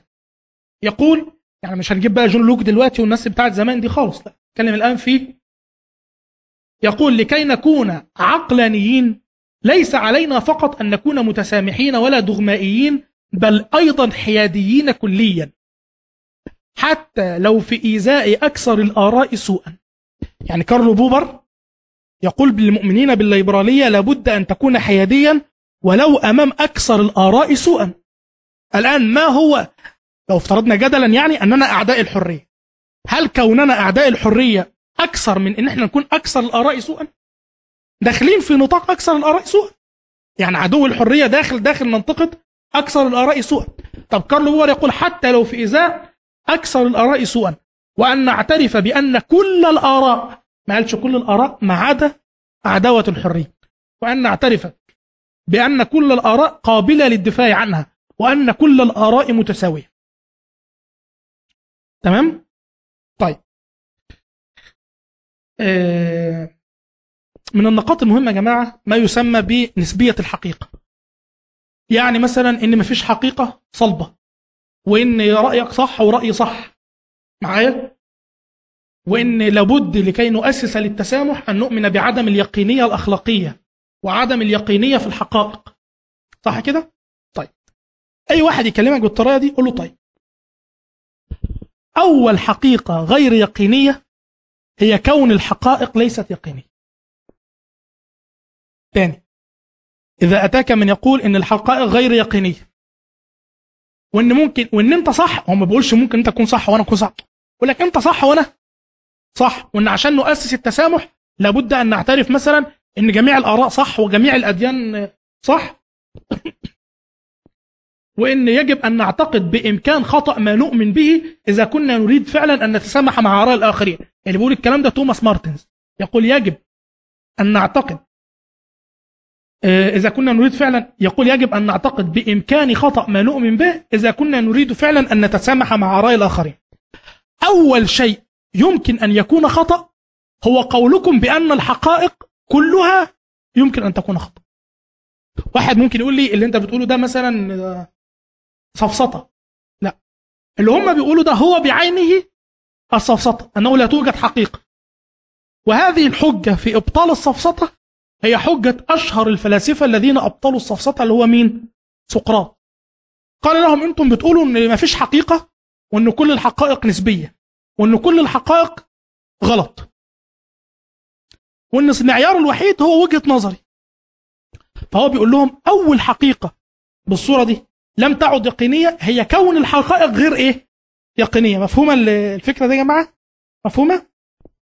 بما فيها وجودك أنت نفسك كمتكلم ممكن تكون مش موجود. بالمناسبة في بعض الفلاسفة الغربيين مشوا في الطريق ده إلى النهاية. وقالوا أنا دلوقتي قاعد بكتب فمن الذي قال أنني بالفعل أكتب وأنني لا أتخيل أني أكتب؟ أيوة ما تضحكوش. هناك قوم من هؤلاء الفلاسفة الغربيون لا يصدق عليهم في كلامهم إلا أنهم قوم سكارى.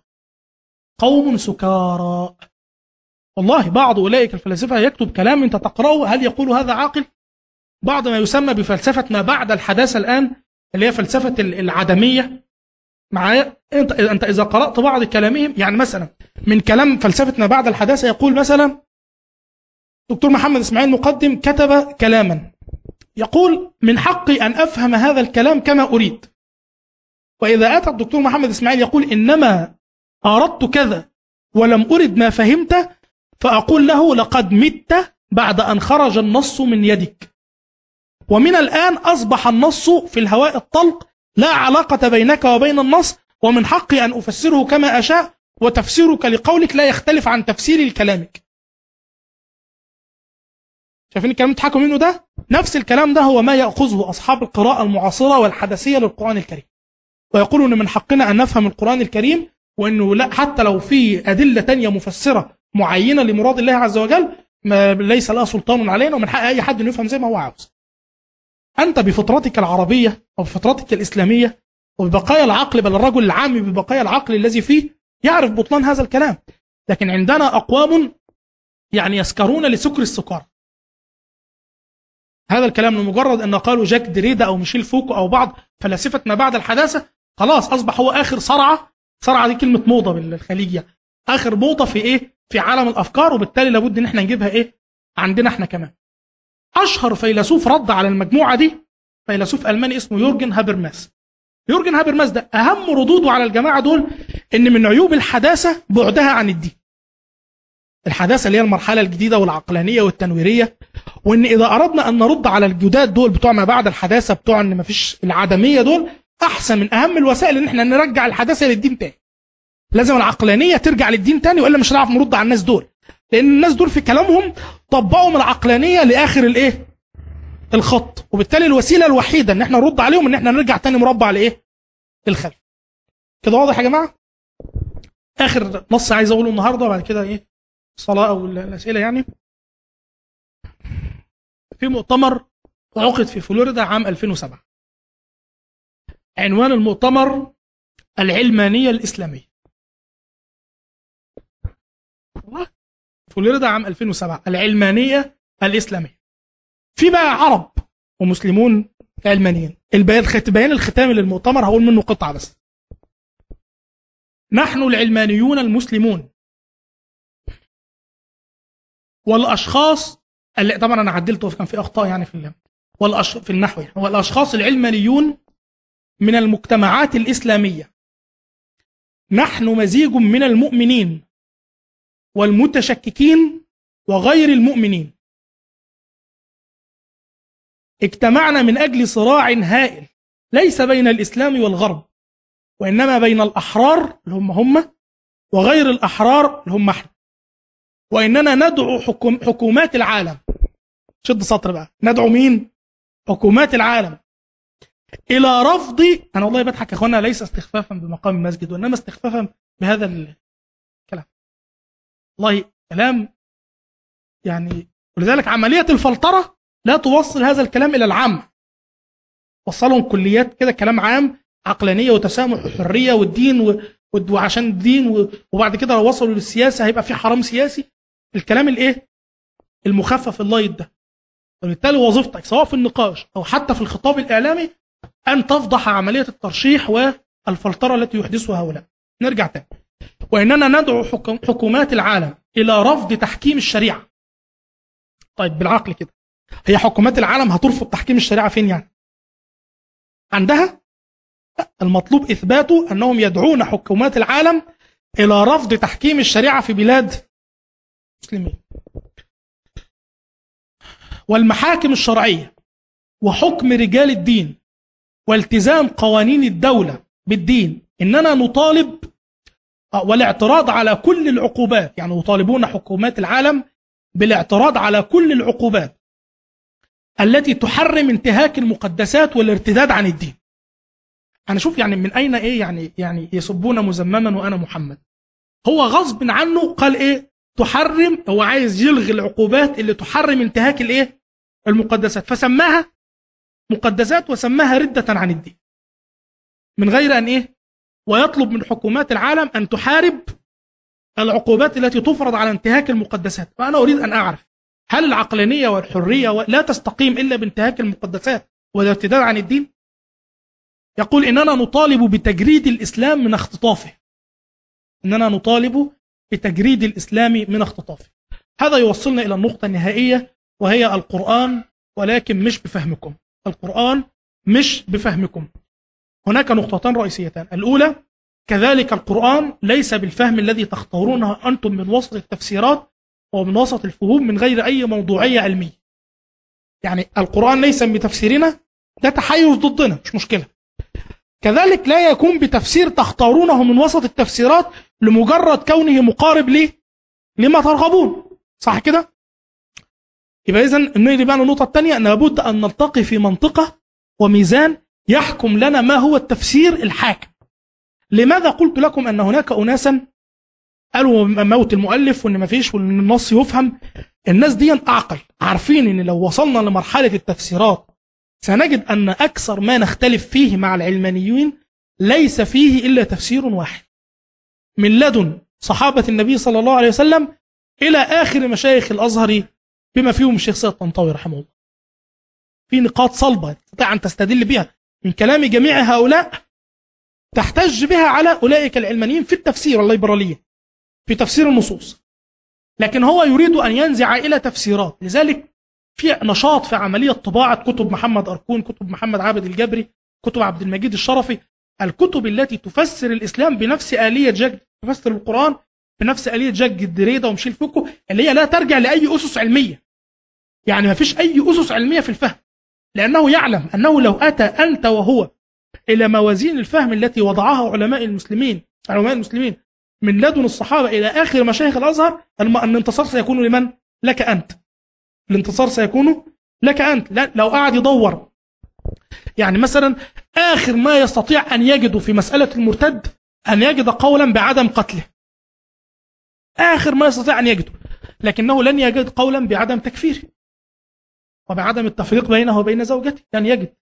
فبالتالي الأذكياء منهم يعرفون أنه لو دخل معك في معركة التفسير سيكتشف أن المسألة ليست تفسيرنا نحن وإنما هي تفسير سائر علماء المسلمين. فبالتالي يعني يريد أن يعمل حاجة من الاثنين أن يبحث له عن تفسير ولو في قارعة الطريق وهذه ليست من الموضوعية العلمية على الإطلاق. وأبسط دليل على كده أنه إذا كان طبيبا قل له أنت إذا أردت أن تعرف تفسيره مرجع تقرأه في الطب مثلا. هل يكون تفسير الكلام الموجود في هذا المرجع في قارعة الطريق؟ أم هناك آليات لفهم كلام هذا الطبيب أو صاحب هذا المرجع الطبي؟ كذلك المهندس كذلك القانون. القانون هل تفسير القانون في قراءة الطريق؟ ولا هناك مذكرات تفسيرية يضعها القو... القانونيون؟ يبقى إذا أخذ تفسير من قراءة الطريق لا هو علمي ولا هو منهجي. ليس تفسيري آمين. ليس تفسيرك وليس تفسيرا تأتي به من قراءة الطريق وإنما بنفس الآليات. وبالتالي سنأتي إلى آلية تفسيرية أو وجهة نظر محايدة ليست إسلامية. الدكتور عبد الرزاق السنهوري. عبد الرزاق السنهوري ده أحد فقهاء القانون المصري وهو وضع الأسس العامة للقانون المصري أصلا. ورجل ليس منتميا للتيار الإسلامي. صح كده؟ يبقى بالتالي ليس تفسيري وليس فهمي. ماذا يقول؟ يقول لقد أعطى الإسلام للعالم شريعة هي أرسخ الشرائع ثباتا وهي تفوق الشرائع الأوروبية وإن استقاء تشريعنا المعاصر من الشريعة الإسلامية هو المتسق مع تقاليدنا القانونية إنها تراثنا التشريعي العظيم وبهذا يتحقق استقلالنا في الفقه والقضاء والتشريع إنها النور الذي نستطيع أن نضيء به جوانب الثقافة العالمية في القانون لقد اعترف الغرب بفضلها فلماذا ننكره نحن وما بالنا نترك كنوز هذه الشريعة مغمورة في بطون الكتب الصفراء ونتطفل على موائد الغير نتسقط فضلات الطعام. ده إسلامي؟ لا. قانوني؟ آه. فقيه في القانون؟ أكبر فقيه قانوني. كتابه في الخلافة الإسلامية وكيف تكون مؤسسة لكومنولث عربي؟ أحد الكتب التي اعتمد عليها الاتحاد الأوروبي في وضع فلسفة الاتحاد الأوروبي. كتابه ترجم من حوالي سبعة أو ثمان سنوات ترجمته الدكتورة نادية العوة رحمه الله. كتابه من الكتب المهمة جدا. كيف تكون الخلافة الإسلامية مؤسسة لكومنولث أو اتحاد عربي؟ واضح. أخذه الغرب وهو كان من أحد الكتب التي وضعت في الاتحاد الأوروبي. هذه المعلومة للدقة العلمية يعني. أنا أخذتها من أحد دكاترة القانون. واضح؟ طيب. نفس الدكتور عبد الرزاق السنهوري يقول الإسلام دين ودولة ملك إلى جانب العقيدة وقانون إلى جانب الشعائر. والنبي صلى الله عليه وسلم هو مؤسس الحكومة الإسلامية مش الخميني يعني. كما أنه نبي المسلمين أقام الوحدة الدينية والوحدة السياسية ووضع قواعد الحياة الاجتماعية والحياة السياسية فالإسلام دين الأرض كما هو دين السماء. إن الإسلام دين ومدنية والمدنية الإسلامية أكثر تهذيبا من المدنية الأوروبية والرابطة الإسلامية هي المدنية الإسلامية وأساسها الشريعة الإسلامية. فقيه قانوني وليس عضوا في الإخوان المسلمين وأحد أعضاء لجنة القانون التي وضعها جمال عبد الناصر لتأسيس القانون المصري. بعد ذلك ما عجبهمش كلامه وضرب بالحذاء في مجلس الدولة. وأمتنا أمة ذات مدنية أصيلة وليست الأمة الطفيلية التي ترقع لمدنيتها ثوبا من فضلات الأقمشة التي يلقيها الخياط يعني أحب في الختام أن أنا أشكر الشيخ أحمد إسماعيل وإن أنا حاضر هرجع بسم الله.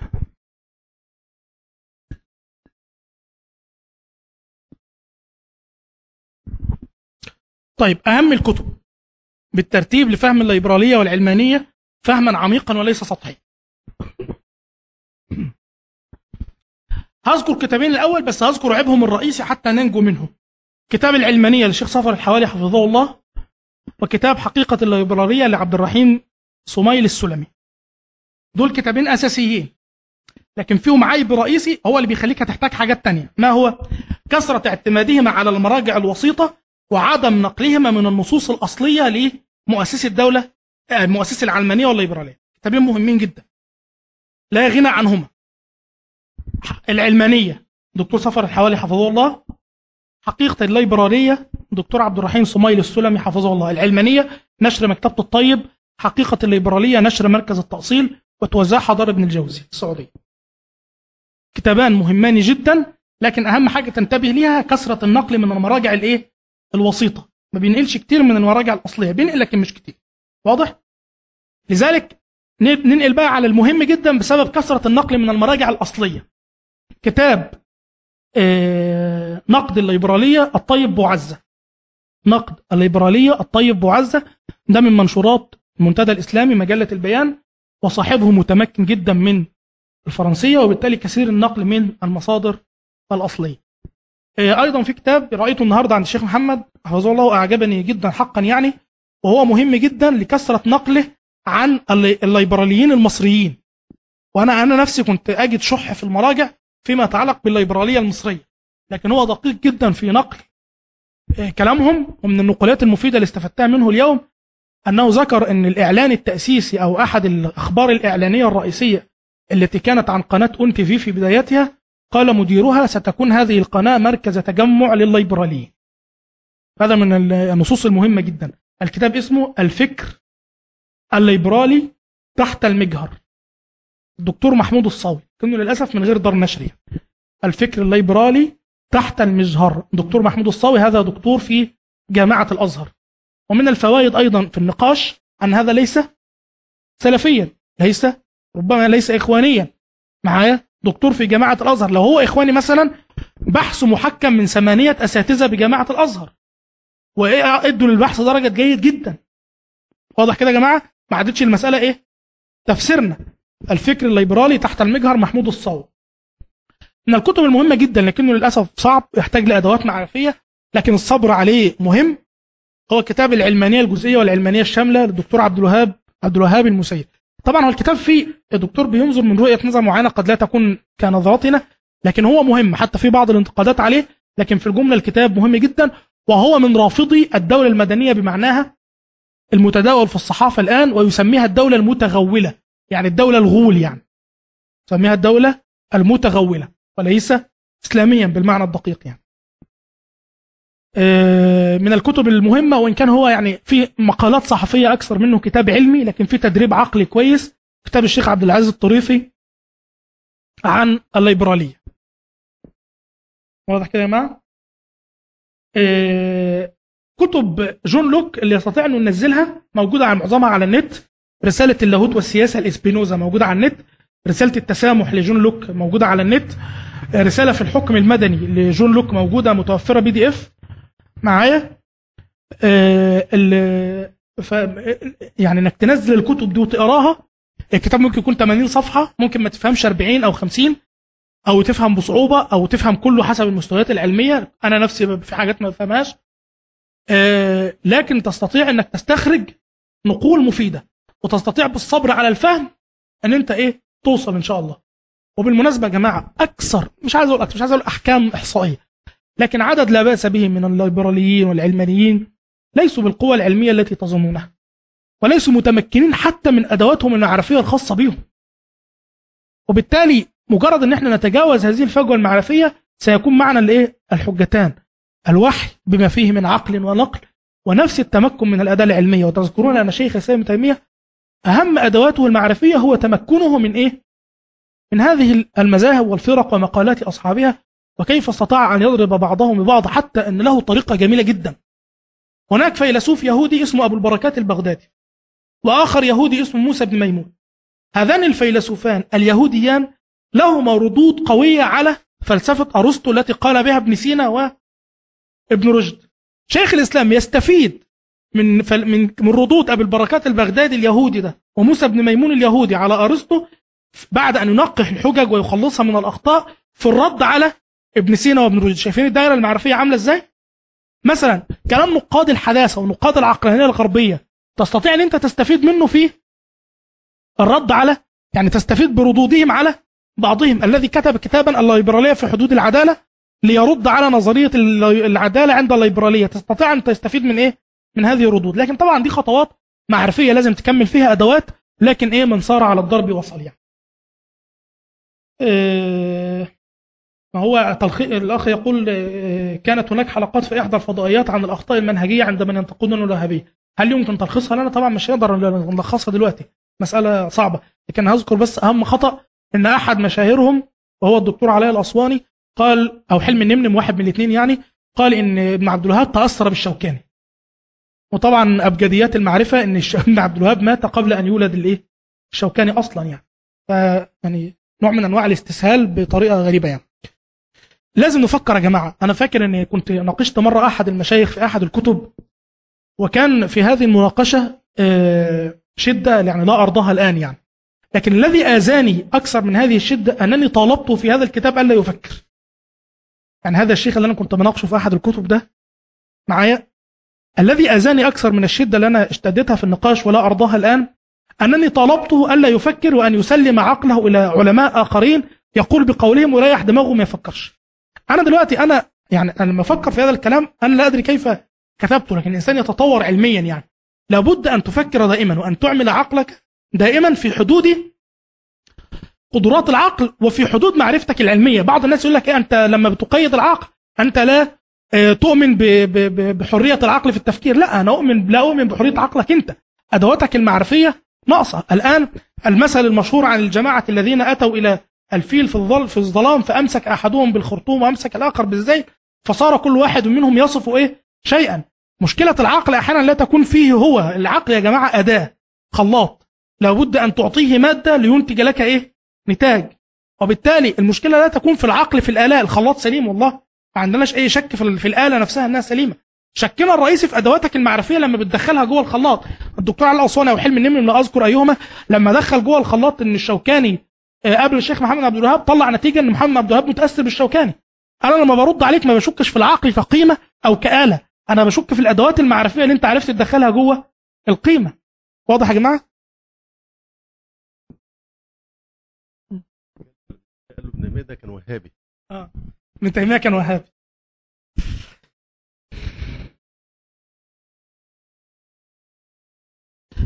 لماذا الهجوم على الدولة الإسلامية الدول الإسلامية والعربية إدخالها وإدخالها في العلمانية والليبرالية وعدم الهجوم على الدولة الدينية مثل إسرائيل إيران الفاتيكان؟ هم بيهجموا على إيران خاصة المفكرين منهم ممكن السياسة بتهجم بأسباب تانية. الفاتيكان يعني ليس دولة بالمعنى القانوني يعني. معايا؟ هي دولة بالمعنى الحدودي وبمعنى السلطة. أما القوانين اللي بتطبق فليست قوانين دينية. لكن هو السبب الرئيسي مش كده. طبعا مش الفروق دي هو السبب الرئيسي أن نحن الكعكة. نحن الكعكة. الهم هم الجميع في اقتسامها أو في القضاء عليها أو في إضعافها وهنها ومنعها من القيام. وبالتالي أينما كانت وكيفما كانت الطرق التي يمكن بها القضاء أو إضعاف أو اقتسام هذه الكعكة سيفعلون. ليس هناك نوع أي نوع من أنواع النزاهة الأخلاقية في معركة أولئك مع الإسلام. وليس العيب عليهم بالدرجة الأولى بقدر ما هو العيب على من ينصتون لهم ويكونون أدوات لهم في تنفيذ يعني آرائكم. ما رأيكم في شيخ محمد الدين الخطيب والرشيد رضا وما موقعهما من السلفية؟ أحد المشايخ الفضلاء الذي كنت في زيارته الآن قال هؤلاء هم الآباء الرئيسيون للسلفية. محب الدين الخطيب ومحمد رشيد رضا هؤلاء هم الآباء الرئيسيون للسلفية المعاصرة. قد تكون هناك أخطاء دي طبيعة بدايات الأشياء. طبيعة بدايات الأشياء والذي يريد أن يخرج الناس من الظلمة المتكاثرة ويزيد النور لابد أن تحدث عنده أخطاء في البدايات. أنت نفسك في أول التزامك لست كما أنت الآن. أنا نفسي بقول أهو أنا كنت كتبت كتاب في أخطاء برجع عنه دلوقتي مثلا في الشدة أو حاجة زي كده. في بداياتك لست كما الآن. بتتطور. كذلك أولئك العلماء. النقطة المهمة أولئك العلماء يا مشايخ كانت الجبهة عريضة جدا. الجبهة أعرض مما نظن. الأزهر ناحية الملك في ناحية الإنجليز في ناحية ال ال الأحزاب العلمانية ومن الفوائد اللي نسيت أذكرها النهاردة إن دراسة مرحلة سيطرة الأحزاب العلمانية والليبرالية على الحكم في مصر مهمة جدا. حزب الأحرار الدستوريين حزب الوفد سيطروا من أول دستور 23 لحد قيام الإيه؟ الحرب العالمية الثانية وفضلوا لحد الإيه؟ قيام الثورة. الفترة دي ودراستها ودراسة عمل الليبرالية في هذه الفترة دراسة مهمة جدا لأنها مؤشر لما يمكن أن يكون بعد ذلك. والدكتور الشاعر في نفس الوقت تميم البرغوثي له كتاب رسالة الدكتوراه بتاعته ترجمها دار ترجمتها دار الكتب المصرية قريبا اسمها الوطنية الأليفة. ما هي الوطنية الأليفة؟ عنده وطنية الوفد. يقول إن ويدرس الوفد في المرحلة دي المرحلة التي تسنم فيها ذروة الحكم. يقول أنهم كانوا وطنية أليفة. ما معنى كلمة أليفة هنا بالنسبة للوفد؟ أن آليتهم في الوطنية لم تكن يعني أنا مش عايز حتى لا أجتزئ فكرة الكتاب لابد من الرجوع للكتاب كاملا لكن المهم أن هذه المرحلة لابد من دراستها بعناية لأن الليبرالية التي سيطرت على الحكم وعلى السياسة في العشرين سنة لابد أن نقرأها جيدا لأنها مؤشر لما يمكن أن يكون. فالشاهد أن الرشيد رضا ومحمد محب الدين الخطيب صاولوا يعني محب الدين الخطيب قرابة 60 عاما في نشر السلفية. لازم تحصل أخطاء. أنت بتتكلم ساعة بتغلط. معايا يا جماعة؟ فالعدل يعني أساس الملك كما يقولون أساس الحكم على الناس. ما حكم الانتماء إلى السلفية؟ الانتماء إلى السلفية المفهوم والمنهج هذا لا يسع مسلما أن يتركه يعني. واجب لأنه هو الذي كانت عليه صحابة النبي صلى الله عليه وسلم. أما التسمي بنفس الاسم ده نفسه عندنا ليس واجبا بالطبع يعني. ليس واجبا وإنما هو شعار وتقوم مقامه شعارات أخرى. طبعا أنا مش عايز أجاوب على الأسئلة زي دي. هو يقول ثم ألا يكفي وصف وصف المسلمين؟ وهو سماكم المسلمين. النبي صلى الله عليه وسلم قال إني نهيت, نهيت عن قتل المصلين. لماذا لم يقل النبي صلى الله عليه وسلم إني نهيت عن قتل المسلمين؟ شيخ الإسلام تيمية يقول أن التسمية بالمهاجرين والأنصار ليست عيبا إلا إذا اقترنت بعصبية على غير الدين. فنفس الأسماء ما دامت لا تحتوي على عصبية على غير المعاني الدينية فلا حرج في التسمية بها. فلا حرج في التسمية بها.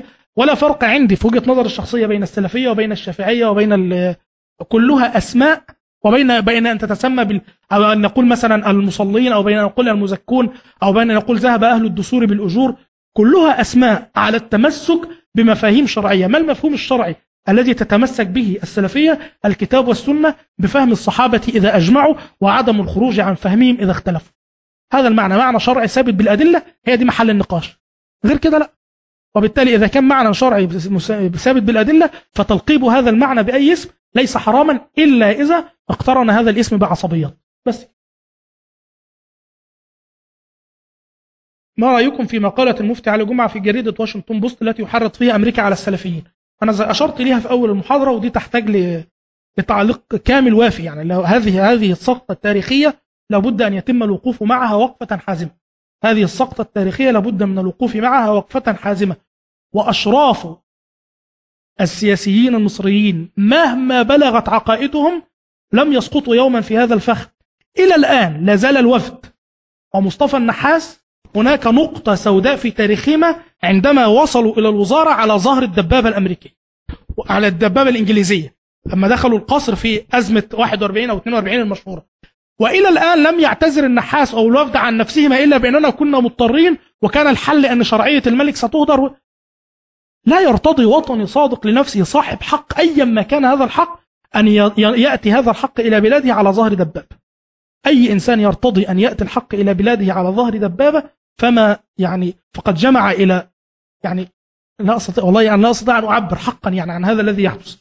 عن هذا الذي كتبه أن لا يعني لا بد أن تترجم هذه المقالة ترجمة دقيقة وأن يقف معها تقف معها الجماعة الوطنية بأسرها. علمانيين ليبراليين إسلاميين تجمعيين أيا ما كان. لابد أن يعني نقف وقفة حازمة مع هذا الكلام. وإلا فما الفرق بيننا وبين من يخون وطنه؟ ما الفرق؟ في هذه بالنسبة للنوال مكتبة منزلية طبعا اعتذر الأخ الكريم لأن طبعا مش هيبقى وقت خالص يعني. أكثر كلامك في إقامة الحجة على العلمانيين هو الاستدلال بأقوال الفلاسفة فكيف تقيم الحجة على الحجة عليه؟ إن كان لا يؤمن بكلام هذه الفلاسفة وكان يتبنى العلمانية بفكره. هو إن أنا جاوبت عنها في الكلام. إذا وصل معاك للمرحلة دي هتقول له بالعكس ده أحسن حاجة إن إحنا نوصل للمرحلة دي. معايا؟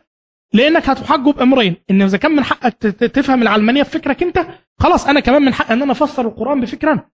انتهت كده القضية ما عادش في مرجعيات. ومن حق واحد تاني انه يفسر الطب بفكره هو. وما تجيش تنكر عليا في الطب النبوي ولا في الأعشاب ولا ولا ولا ولا. من حق إن أنا أفسر ده كله بفكر أنا. معايا؟ ولن يستطيع أن يقول ذلك.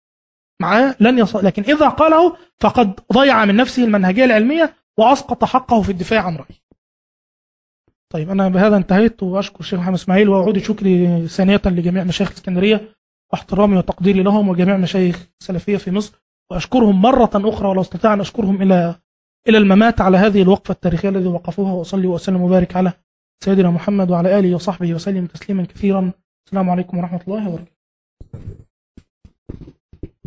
آه كما ذكرت يعني في بداية الكلام أنني لن أفيد في التعريف بال بأبي فهر السلفي لأنه أمامكم وسوف تعرفونه من خلال كلامي ومن خلال يعني أدائه.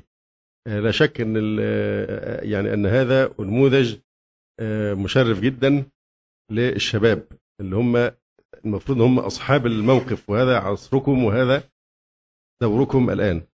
فبفضل الله سبحانه وتعالى الشباب يملك من الطاقات الإبداعية ما يفوق بمراحل كثيرة جدا الشيوخ. الشيوخ كان لهم زمنهم وأدوا معظم دورهم. لكن فعلا كما ترون ولله الحمد الدعوة السلفية أو المنهج السلفي بتعبير أدق. قد أنتجت يعني كنوزا ونفائس. حرمنا منها بسبب الإقامة الجبرية داخل مدينة إسكندرية. فنرجو أن نتشرف إن شاء الله مرارا وتكرارا بزيارة أبي فهر السلفي وأنصحكم أيضا بمراجعة آه، مقالاته ومشاركاته على النت فإنها مفيدة جدا. آه، يعني ممكن تكتب كما ذكرت أبو فهر السلفي سواء في ملتقى أهل الحديث أو في أنا المسلم أو في غير ذلك. فإن شاء الله نرجو أن يكرر لنا هذه الزيارات وجزاه الله خيرا كثيرا. السلام عليكم ورحمة الله وبركاته.